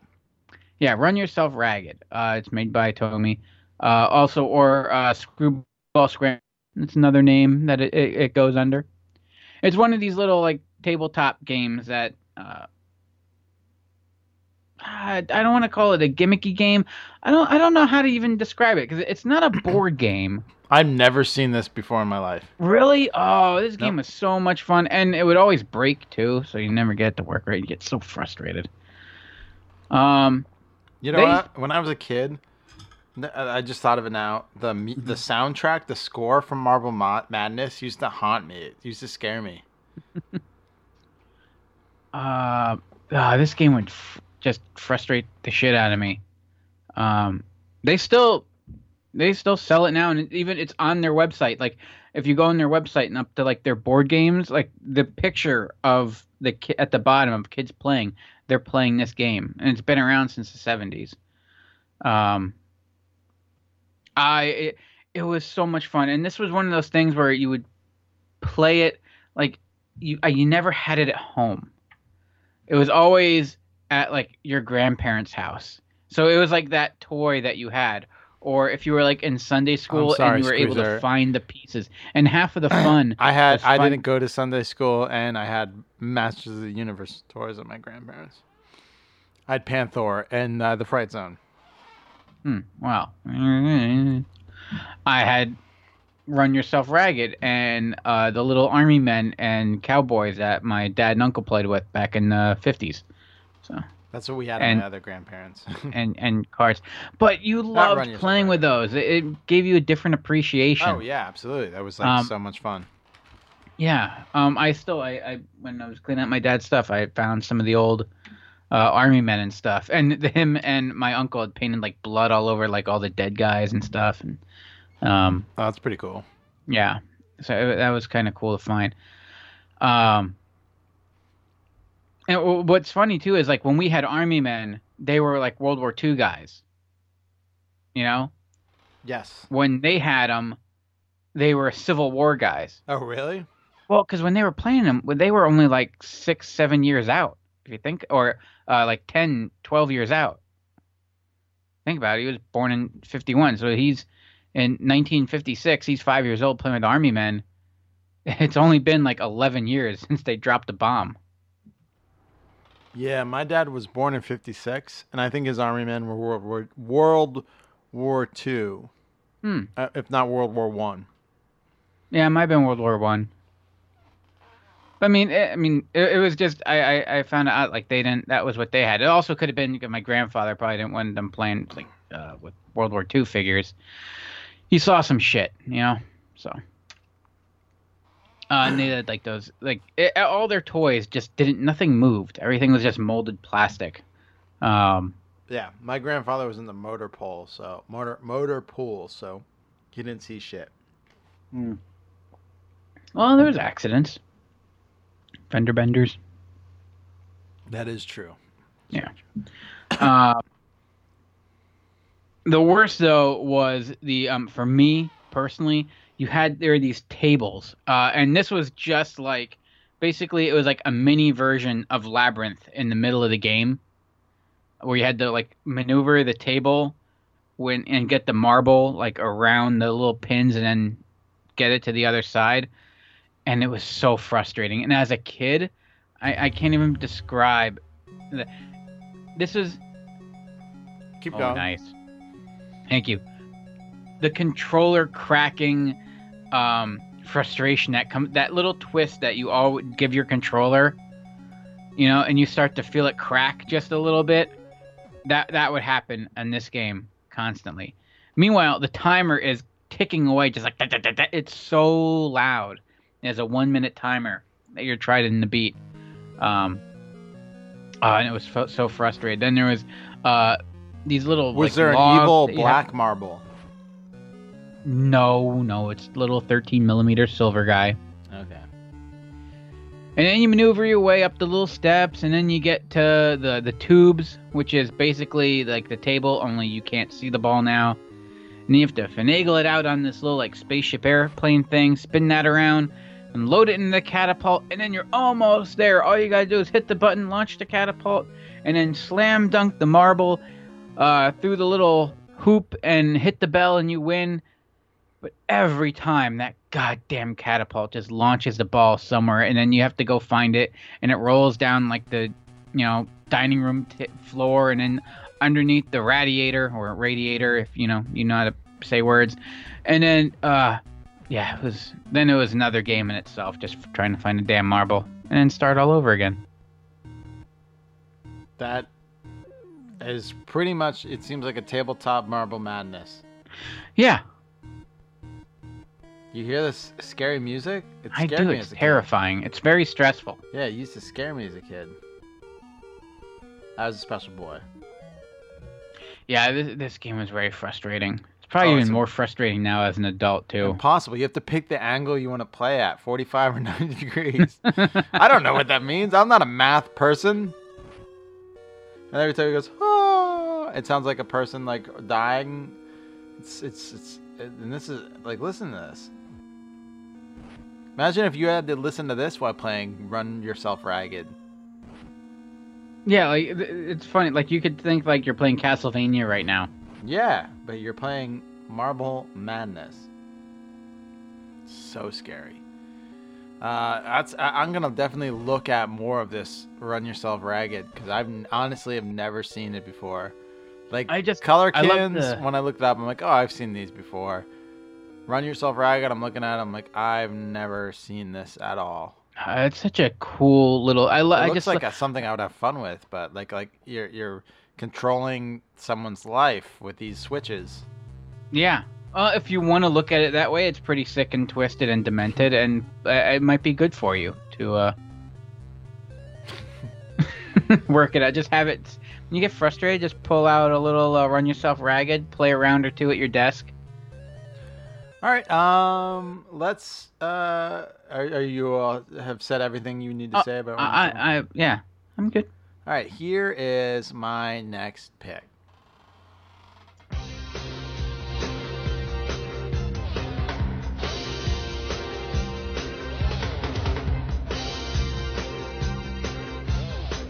All right, hi again, everyone. Here we go with your final Survivor Series report. It is right around the corner. This Wednesday night, Thanksgiving Eve, exclusively on pay-per-view cable television. Folks, I'm talking about the Survivor Series. This is the ultimate in team competition and so much more. I strongly suggest you pick up the blower right now. Get on a phone and contact your local cable company. Avoid busy operators at the 11th hour. Now then, we have just heard from the World Wrestling Federation champion Hulk Hogan. It sounds to me like he is ready for his gravest challenge.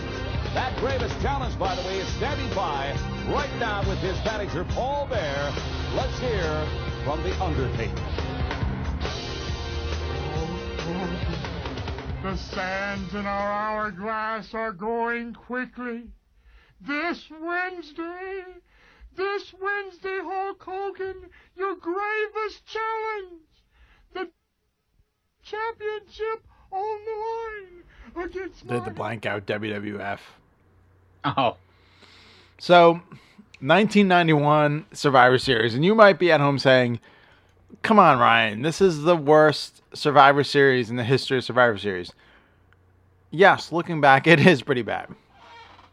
But I am here to tell you that back then I was obsessed with it. Squeezer, this was the first Survivor. First of all, the biggest Survivor Series of all time was Survivor Series 1990. We've talked about it on the show. It's the debut of The Undertaker. It's Hulk Hogan's team taking on Earthquake's team, and Ultimate Warrior's team, also him just being the lone survivor, and Hulk Hogan, Ultimate Warrior, and Tito Santana being the lone survivors at the end of the survivor match. Remember this? I do. So 1991.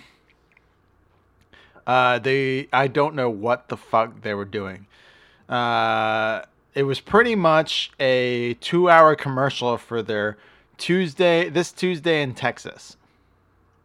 So, um, what they were doing was they were trying to test out a Tuesday night being the second pay-per-view night for uh, like an experimental uh, uh, other night of pay-per-view. So Tuesday night What- was going to be their night. What made them think that was a good idea, or even like Tuesday night were to come up? I have no idea. But um I love the fact that they moved it to the night before Thanksgiving. Even the night of Thanksgiving wasn't bad. I remember watching 89 thanks we like it gave my I think it gave my parents an excuse to leave our relatives. Oh, we got to get back. Uh Survivor series is on. But then like it aired the night before and we'd VHS tape it so then that we'd watch it all night long on Thanksgiving night. Of course, we watched it live. But this starts out with the most jarring footage any one of us has ever seen as a kid. What's what in your mind, Squeeze? Without looking anything up, I don't want to hear any typing. Uh What is the most jarring WWF footage you saw as a kid? huh. All right, hang on. Let me. oh, I should have thought about this. No, just the top of your head. What freaked you out?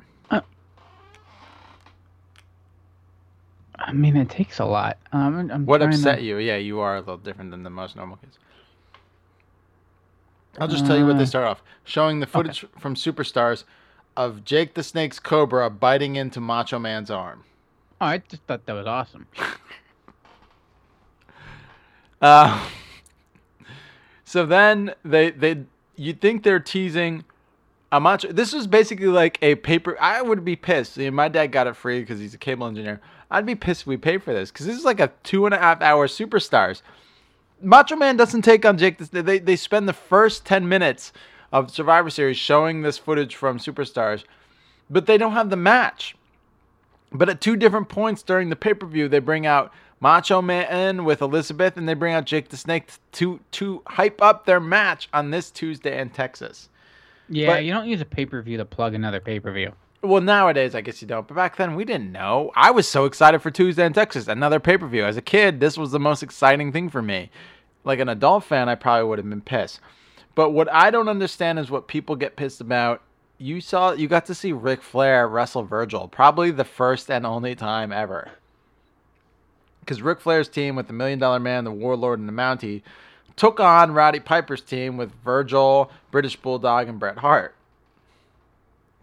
It's only time you'll ever see Ric Flair wrestle Virgil. it's great.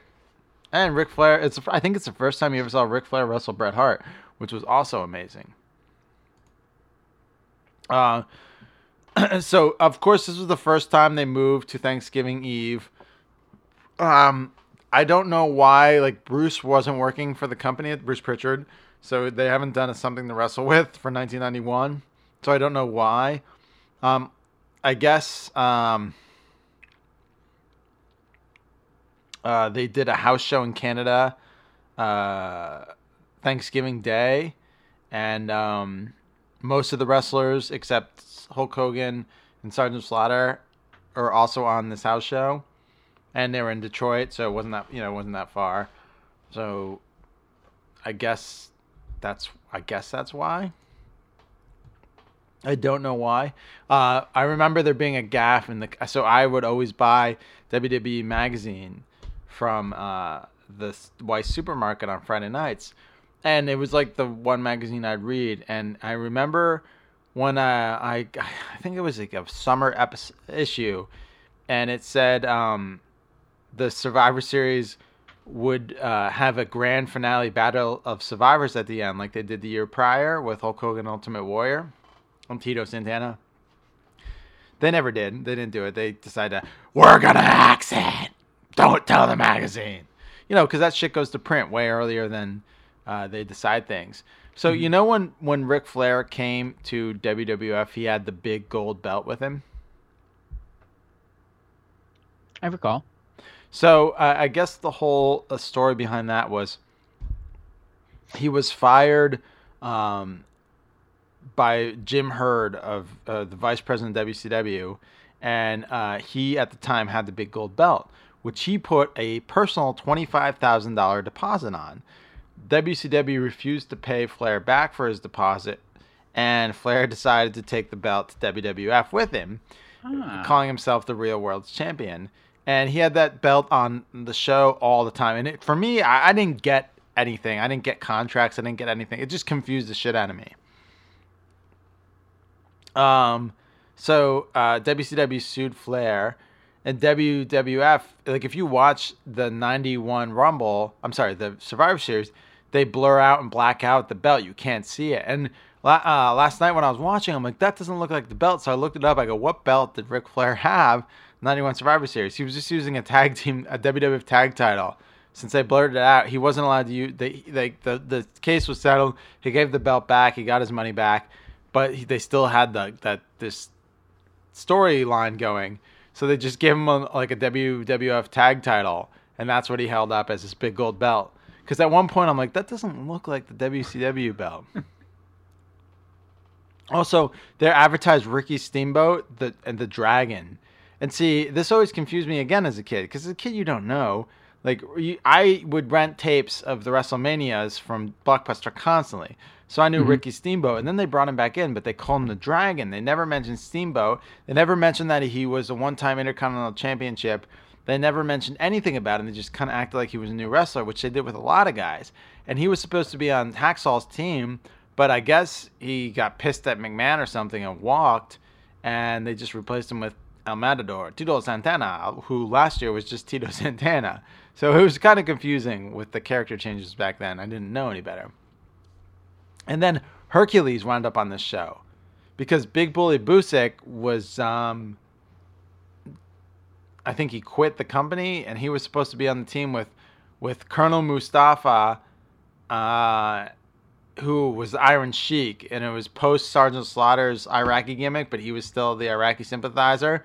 So it was Mhm. Iron Sheik and Skinner and the Berserker. Weird team.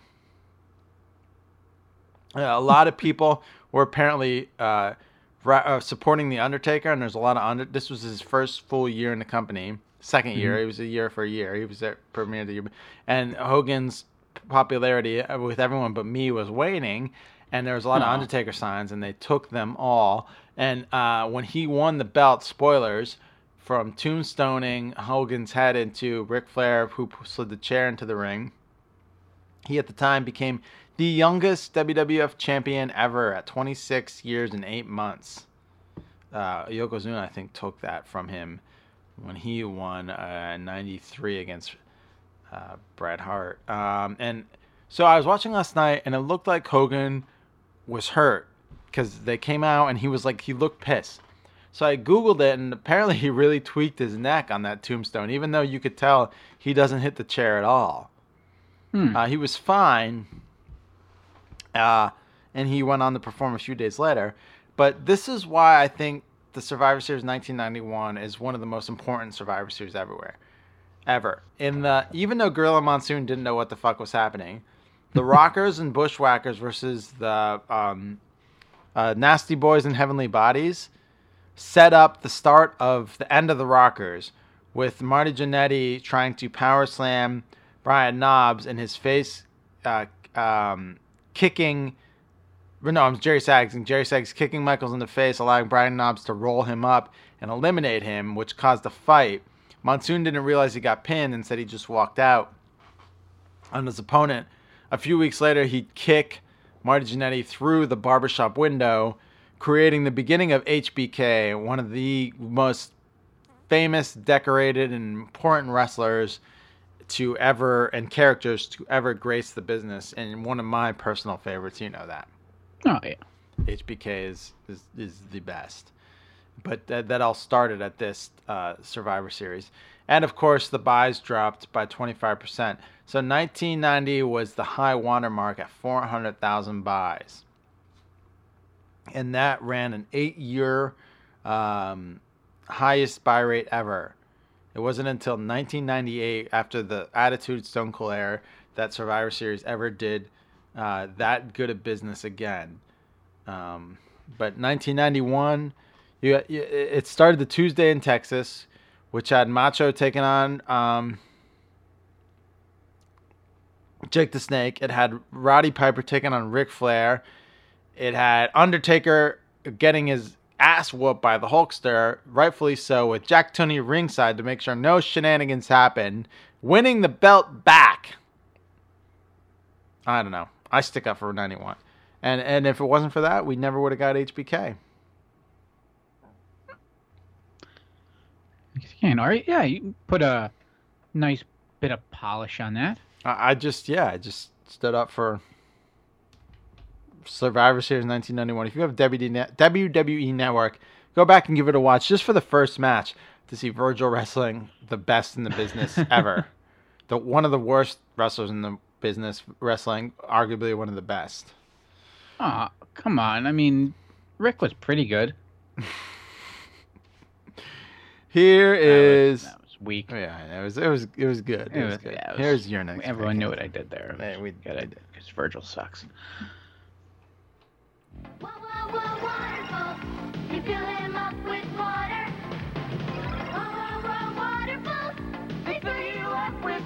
fun. Waterfalls are the wacky water games you fill up, then play all day. Whoa, whoa, whoa, waterfalls. Give the button a push. Whoa, whoa, whoa, waterfalls. And watch him make a big whoosh. I'm a star at Starboard. I'm Tic Tac Terrific. Waterfalls, wee waterfalls, and pocket waterfalls, all from Milton Bradley. It's the same voice as the guy doing the GI Joe commercials. He just doesn't sound so menacing. Yep. Yep. Um. Ah, waterfalls. Uh, and sure, that commercial was presented by Milton Bradley. They, you know, like everyone else, licensed the shit out of like everything that was available. Uh, this was also a Tomy uh production. Uh, just like uh, Run Yourself Ragged. And I was thinking about this for a while, and these were on my list for quite some time. Like before, ah, I don't want to go on that soapbox like the old man soapbox, but like this was a form of entertainment, like on the road. Yeah, they're also in like what you had. dentist office. Yeah, like you appreciated the shit out of this if you were bored. Uh, and and I love the and they were so frustrating. And I wouldn't even play them to like even actually try to beat the game because I knew I never could. I just like pushing the button. It felt kind of good, making a little water jet go up, get the little bubbles going. And the ring sometimes did what you wanted them to, but generally didn't. Sometimes they never did. I was god awful at it. Uh, tic tac toe, I think, was even worse. Maybe uh, I I could because they'd end up like falling back out. Um, there were some basketball ones I remember. Uh, our our neighbor had that, and I would play it um all the time. Uh, it was an an older one, and it was actually a, a, like a two player game, and there were two baskets, and the jets were kind of they were angled, and they would fall in like these little trenches. When you push the button, you could like you could shoot the ball up and try to get in the opponent's net, and they would have to hit their little air jet to try to like block you, and then hit it in the into your net. Right. It was a fun little game. Um, there's even a Ninja Turtle version of it. Um, but yeah, this is one of those things where it- I had the Ninja Turtle. It was getting the rings around Raphael's size. Oh well, they made a, a basketball one too. I had one of the Ninja Turtle waterfalls. Okay, cool. Oh, there were oh, okay. So like, it was a ring toss, but a Ninja Turtle themed one. Yes. And it was like green plastic instead of red. Yeah. Um, th- these just bring back warm, fuzzy memories, and in a time where now you just kind of whip out your phone and you you stare at it, and uh, you know, like th- this was if, if you had the if you were on a road trip and you had this, uh, this was the closest you could get to not being with your thoughts for a moment at time. Uh, and for a moment because you would Uh, lose interest. excluding Game Boy in the daylight. excluding Game Boy in the daylight. Yeah.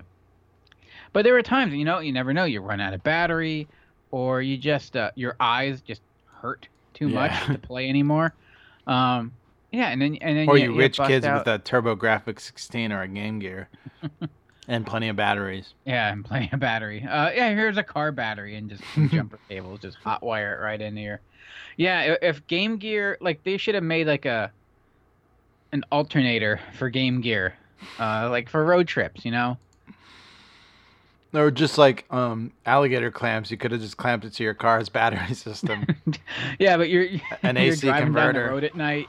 Your dad's driving, and all of a sudden the lights just start dimming and flickering. But don't worry, the Game Gear is working, kids. Game Gear is working fine. Um, yeah, these these were always fun. Um, you can still go get one now. Go get yourself some waterfalls. Uh, it just Wow, wow, wow, and wow, frustrate water the shit out of yourself. Yeah.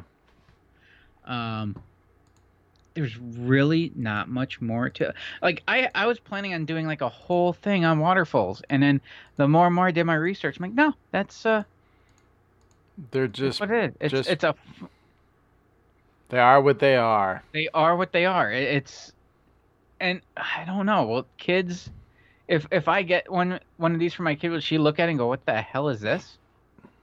Um, she better not. Or, or will she have interest in it? Are we are we too far gone from the simplicities of things like uh, waterfalls? I don't think so. No, not at all. No. Well, that, that gives me hope. Um, is that all you have on waterfalls? That's all I got. uh, Waterfalls. Waterfalls. Don't Waterfalls. go chasing waterfalls. waterfalls. Oh, uh, I don't know any of those. You get the rings on the little spiky things. I know that you're gonna be bored with this in no time at all. That's good. Thank you. Oh, that was all. That was worth it right there. I'm a bit of an artist. Uh, all right, here is my next uh, thankful item.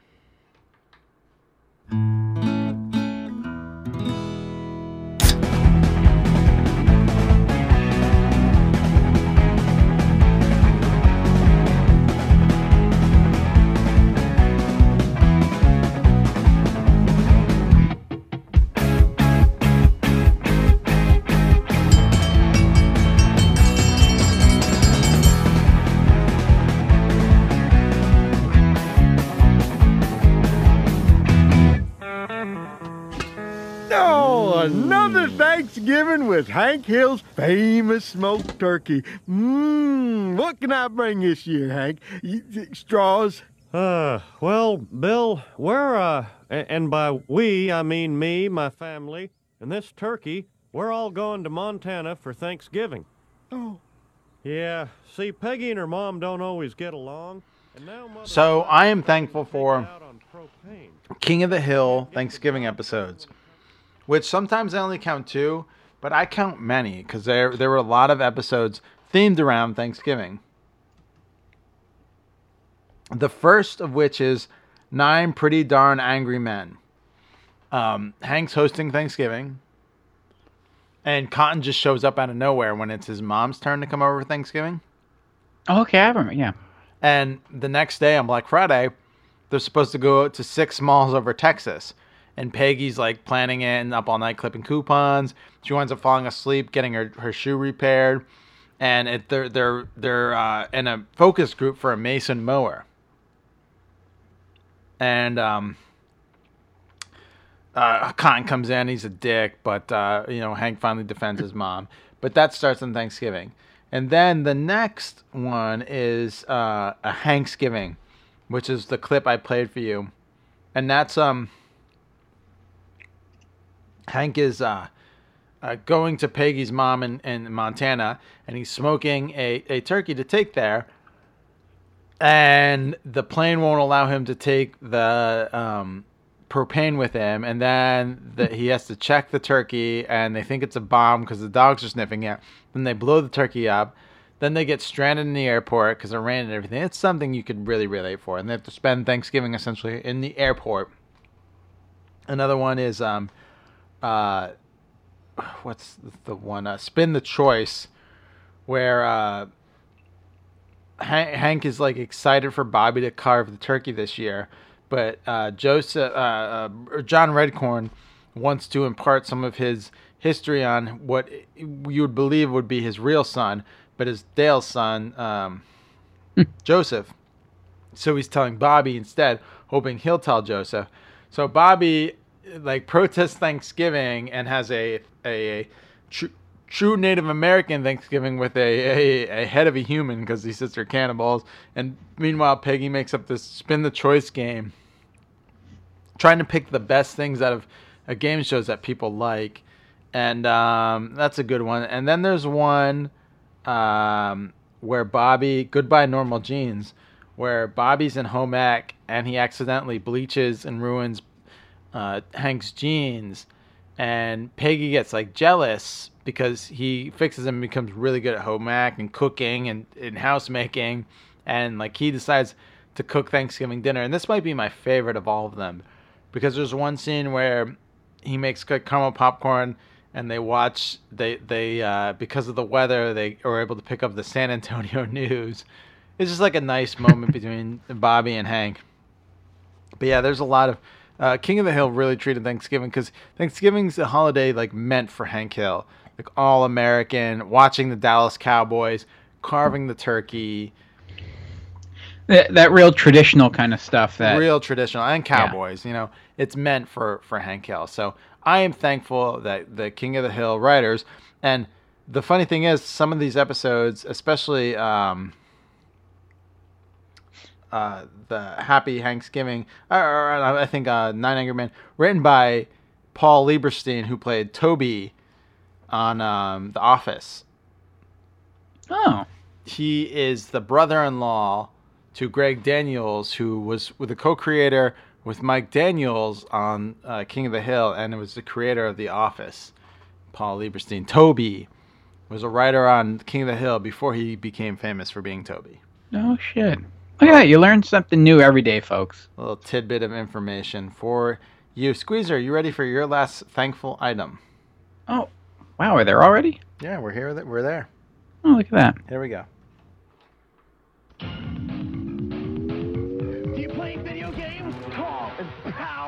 With EGM Electronic Gaming Monthly. Get cool reviews, secret codes, tips, game maps, and previews like American Sammy's Wanderers from Ys. Thrilling adventure and graphics for play on Super NES. EGM, excellent. This excellent TV offer is only available by calling 808 Gamers. Get four issues of EGM plus one of these guides and this tips book free. Pay by check or pay by credit card now and get a bonus tip sheet free. Call 808 Gamers. That's 808 Gamers. 808 what? Gamers. Whoa. I have your audio potted way too hot. Oh, sorry. Gamers. Gamers. Gamers. um, there was a time where you just couldn't go on the in- on the internet and look at video game shit, like in any way whatsoever. It didn't exist, or if it did, it was very very basic. Right. Um, the the entire community, like I mean, half of the sites that I just kind of pop around on over the course of the day, uh, part of, if not the majority of their coverage is based in video games. Um, and there was none of that existed in that whole community and like or like Reddit. Now like um you know, I'm on so many Reddit pages just of people just obsessing about one particular game. There's an entire community built around that. and there was a time where we didn't have that and the closest you can get was your video game magazines if you wanted your fix. Because now you can go on twitch like i don't because i was i'm in the same position now as i was then. I am not a um uh what's the word i'm looking for? Uh volume gamer. Like i didn't i i picked one or two games. I didn't have a lot of games. You know i Right. only got to play like one or two like new ones like, Right. you know so now you can go on twitch i'm like all right i'm just i'll go check it out and you can just watch people play video games that's a thing you know you can go just go and watch um and back then you couldn't do that and the closest you can get were just pictures in magazines and uh there would be Long you know, maps. artic- those I, lo- I used to love those. The ads? Um, no, the the maps of like the, Oh, the, the maps, dungeons from like Final Fantasy and Zelda. Oh for games that i didn't even own or play Oh yeah, yeah. You just go through them and just and study all the power ups, and you Yeah. didn't. Yeah, yeah. all, all the tips and stuff and and then you know they the reviews in there too and i know egm they used to do like a three person review, which I always liked. I mean, I was I was mainly a Nintendo Power fan, but Sure. as we started branching into the '90s, I'd, I'd uh, my my buddy Matt down the street would get a lot of the gaming magazines. His uncle would get the magazine and give them to him, Mhm. and we'd have tons of old magazines. We'd just sit down there and just go through them. Yeah. Uh, EGM or Electronic Gaming Monthly. Um, that's still going strong, and like they, they even changed their format up this year to more. Rather than try and compete with everyone else that's doing their own little reviews, they're going deep with like the hard journalism of it. Uh, almost like a 60 minutes of video games now. You know, like long form Right. uh, where you're going to invest in uh, uh, in in an article, uh, which I, I think might be a smart play because you can go anywhere else for or just go on YouTube and have see some guy playing it and give his review, and uh, so for someone to you know get a little more uh, nuance uh, to your articles, uh, may, I think that might be a good thing. Right. Uh, I, I would just grab whatever was even available, whatever kind of. I wasn't necessarily loyal to EGM uh, or EGM two. Um, uh, Game Pro uh, was an option Right. back in the day. Right. Uh, PSM, which was the PlayStation magazine. Well, I had a PlayStation, so for I a was, while I was yeah, I was. I was out at that point. Yeah, yeah. There was there was no reason for you to get that. Whereas, uh, I wouldn't. There was no reason for me to get a Nintendo Power, but God damn it! Sometimes it was just cool to look at pictures of Donkey Kong, you know, Mm-hmm. because just Donkey Kong, you know, Donkey Kong 64 just was just rendered so beautifully. It kind of just want pictures of him. Um, no, so there was a Sega magazine, also that was a Sega Sega Saturn magazine, um, for a while then too. Uh, it was just, and they had. The, what's funny is all the little communities and all the the variety that you have online now, um, was there. Like there was even sections of like fan art, where now like you know people do their own drawings and stuff. You post it online. Either you throw it on Instagram or you, you're on Reddit or even you know legit, not legit, but you know professional like media style sites. They post it too. They got their own little categories for that. But there was a thing you'd write it, you'd draw your picture, and you'd send it in. Right. You know, and you could get picked, and you'd be in the in the magazine or. Uh, even like cosplay stuff, stuff like that was in there. And all these little communities that you, not even little, massive communities that you see now, they all kind of were fostered and, and grew out of the magazine culture because that was the only place you had it for the longest time. And yeah, it's for, for someone that didn't get to play all these games, just to get to see them, uh, and just uh, to you know to to see what was out there, and you knew the cheat codes for games you never even owned. Yeah, it's true. Yeah. Uh, it- it Because was just what if one And- time you rented them or you would own them? So Yeah. Uh, and then yeah, you'd see a game and you'd go rent it, and and not to mention like too like the ads were just bone like it wasn't yeah, like the ads uh, were the big money ticket Yeah. item in there. I mean, now ads are annoying, but back then ads were like, oh, you like tear them out and that'd be like your Yeah. your Oh Chris- yeah. yeah, You'd rip them out and you'd put them on your wall. You'd or wallpaper you fold your them room up and with you you carry them in your pocket. Yeah, and and it was cool because they would do it was the classic. They would do uh they'd take either like a character or like some kind of spokesperson. Uh, usually it was a uh, scantily clad, uh, somewhat animated female uh, to get your attention. Right. Um, and yeah, this this was uh like Maxim before Maxim was even around. Yeah, know? I guess. yeah. Um, and and they well, there's that that classic ad. It's like uh, uh, somewhere on this uh, page there is a beautiful naked woman. Do you see her? And all her little private parts are covered up with just screenshots of of the games. um, yeah, so like they they they throw like a celebrity or a picture on, and then there'd just be little uh, little like pips of you know gameplay Yeah. uh, that that you get a, the chance to look at, and sometimes that's all you got a taste of, and then you had to use your imagination. Sometimes to- that's all you need at that age. uh, well, that, I'm, I was talking about the game. Oh, Schmuffin, don't eat. Yeah, cheese balls. My goodness, she had her head buried. Aw. That's not healthy Wait. cat food. Oh, Schmuffin's eating cheese balls? She's eating my planet of cheese balls. Yeah. Oh. I bet she's licking her paws. That a girl schmuffin. Um, yeah, I completely that the the zine culture was very big. Uh, and as you got older, you would start getting different magazines. Like I was like in the like I can't even tell you all the weird magazines I would get. And and well, there was a time too, like when we were in, especially like when we were in college, like early two thousands. There were just so many. Yeah, I- the I- zine I- the like, zine scene, was- man. Hell yeah. Yeah, that was like the pinnacle of it. And then the internet came and it's like, nope, we're Nope. done with you. Magazines are done. Paper? What is paper? Good pick. Uh, you ready to close it out? Uh, let's do it to it, Lars. I have a question. Did you ever see Creed 2? Uh, no, I still haven't seen it. So. So last I was listening to last year's podcast. Did you tell me to go see it and I was going to? You were like, I, I'm definitely, I'm this week. I got my ticket. I'm promising, because we talked about Rocky, and I want to revisit Rocky. So here's this clip because it's pretty fun.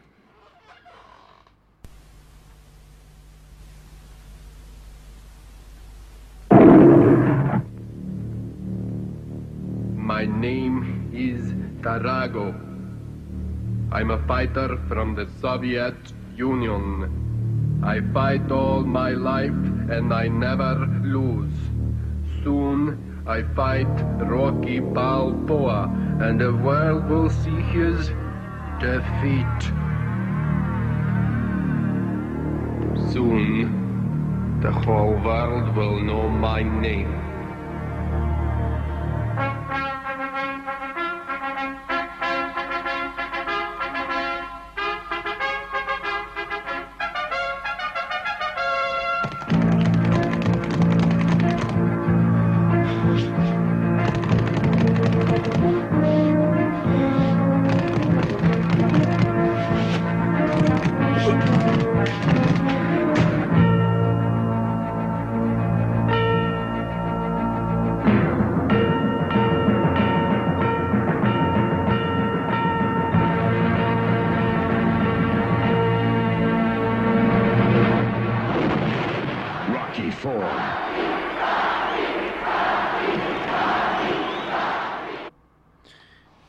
So you know, I'm an unabashed fan of the Rocky movies. I think if you're in this area, you have to be. Yeah. And may may I say, real quick, Yes. we we shit on old movie trailers because they don't know what they were doing back then. But that one was perfect. That was a work of art. Yeah, it was with with dry. It, that wasn't even the movie. It was something they shot No. specifically for uh, the VHS release of like Gremlins and a few other movies. It was Drago, uh, all like sweated down in front of uh, uh, uh, the Soviet flag, and then it was um, a Rocky, and it was all stuff. It, none of it was in the movie. It was all shot just for a trailer, and you're you're completely right, Squeezer. Perfect. It was a work of art. Um, which I, I, in my opinion, Rocky Four was a work. It's the first Rocky movie my dad took us to see in the theaters. The weekend of my mom went shopping on Black Friday, and my dad took me and my brother to see Rocky Four in the theaters. I was probably too young, but I was so excited because I love Rocky. Um, Rocky Four is probably my favorite Rocky movie. Uh, I think it's most people who are- really into. And I eh, listen. If you love the Drago storyline, Creed Two is so fucking good. And Oh, I get, I'm definitely gonna check it out. that's how. that's how we spent last Thanksgiving because Creed Creed followed the steps of Rocky and coming out Thanksgiving. I don't know why Rocky has always been a Thanksgiving movie. We talked about this last year. So Mhm. there's a Thanksgiving scene in the first Rocky movie and the second Rocky movie. Most of them, except like three, I think, came out during Thanksgiving, and Creed one and two also came out during Thanksgiving weekend. And there's always like Rocky marathons on like PIX or TNT Oh, yeah. or Spike TV, which are all now defunct. Uh, during and now they're one through uh, five are all on Netflix. So uh, I'm that's how I, I plan on spending. I'm definitely gonna fire up Rocky two because I know Enchantress just like ro- watched Rocky One last night because she's watching all the Best Picture winners, and um, she's seen it before, but she watched it again. I love Rocky. I could watch them all anytime, even even five. Even five? Yeah, even five. Wow. Because five, I get what he was trying to do, and I still like it. But um, the Creed's the Creed one is great, but Creed two is so fucking good. It's to me, it's like the Rocky four of Creed movies, Oh, and it's technically Rocky eight. It's the eighth Rocky movie. Like uh, that's why I think like Rocky is like what like this is like Amer- if you want to like stick your flag in the ground and say this is American cinema, like yeah, James Bond. There's other, there, but there's there's Godzilla movies. In American cinema, there's fucking Rocky movies, right? Ye- Yeah. Yeah. I mean, we might have nine Star Wars, but I mean, there's eight movies with the same storyline with the same actor.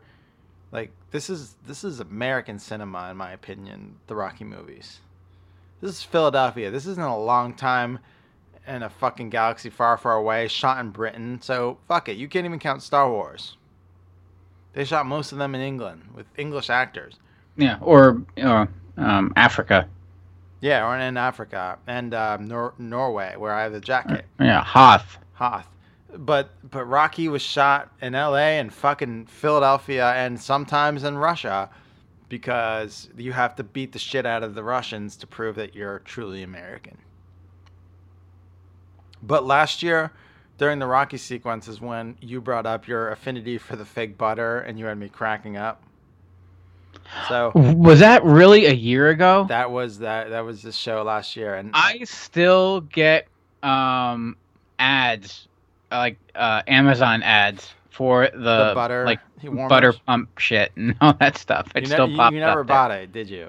No, no, it's I might get it for you. for- me. I might get you a gallon of fake butter for Christmas and a butter warmer. Just because you made me, I'm thankful for you, and you made me oh, laugh so Aw. hard uh-huh. last year. And I'm thankful for this show, and I'm thankful for all the Radomaniacs and the Rad Years fans who listen every week to us talk about nonsense. I, I'm sure you agree, Squeezer. I do. Thank you, buddy. And thank you. Thank you. Thank you for for uh saying, "Hey, you're doing a podcast with me." All right. Cool. yeah, sure. All right.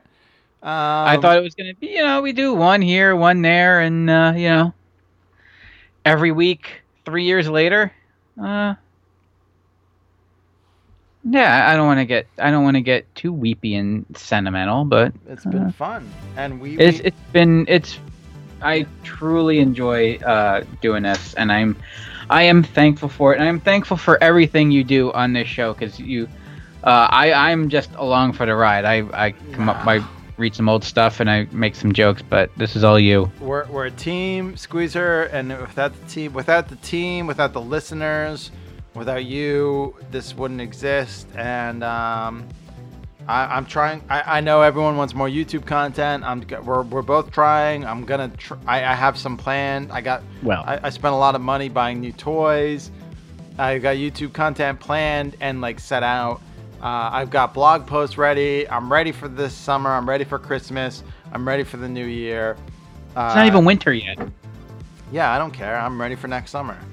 I'm ready feels like because I, I felt like I've dropped the ball this summer. Well, it- this summer was kind of like life changing for all of us at work. Yeah. So next summer, hopefully, won't be, and I'll be able to spend more time doing great content. And Squeezer and I are going to be back every week. We'll be back next week with our first Christmas episode of the new oh, year. Shit. And we have Christmas episodes up until Christmas. And they're all planned, and you guys are going to love it. So make sure to tune in next week. Until then, have a wonderful, happy, safe, and full bellied Thanksgiving. Right, Squeezer? Yeah, happy Thanksgiving everyone. Thanks for listening, guys. We love you, and that's the thing we're most thankful for that you guys listen every week. Uh, and we couldn't be happier to keep doing this every week for you. So we'll be back next week with more Rad Years. I'm RK. I'm Squeezer. We'll talk to you. I can do that.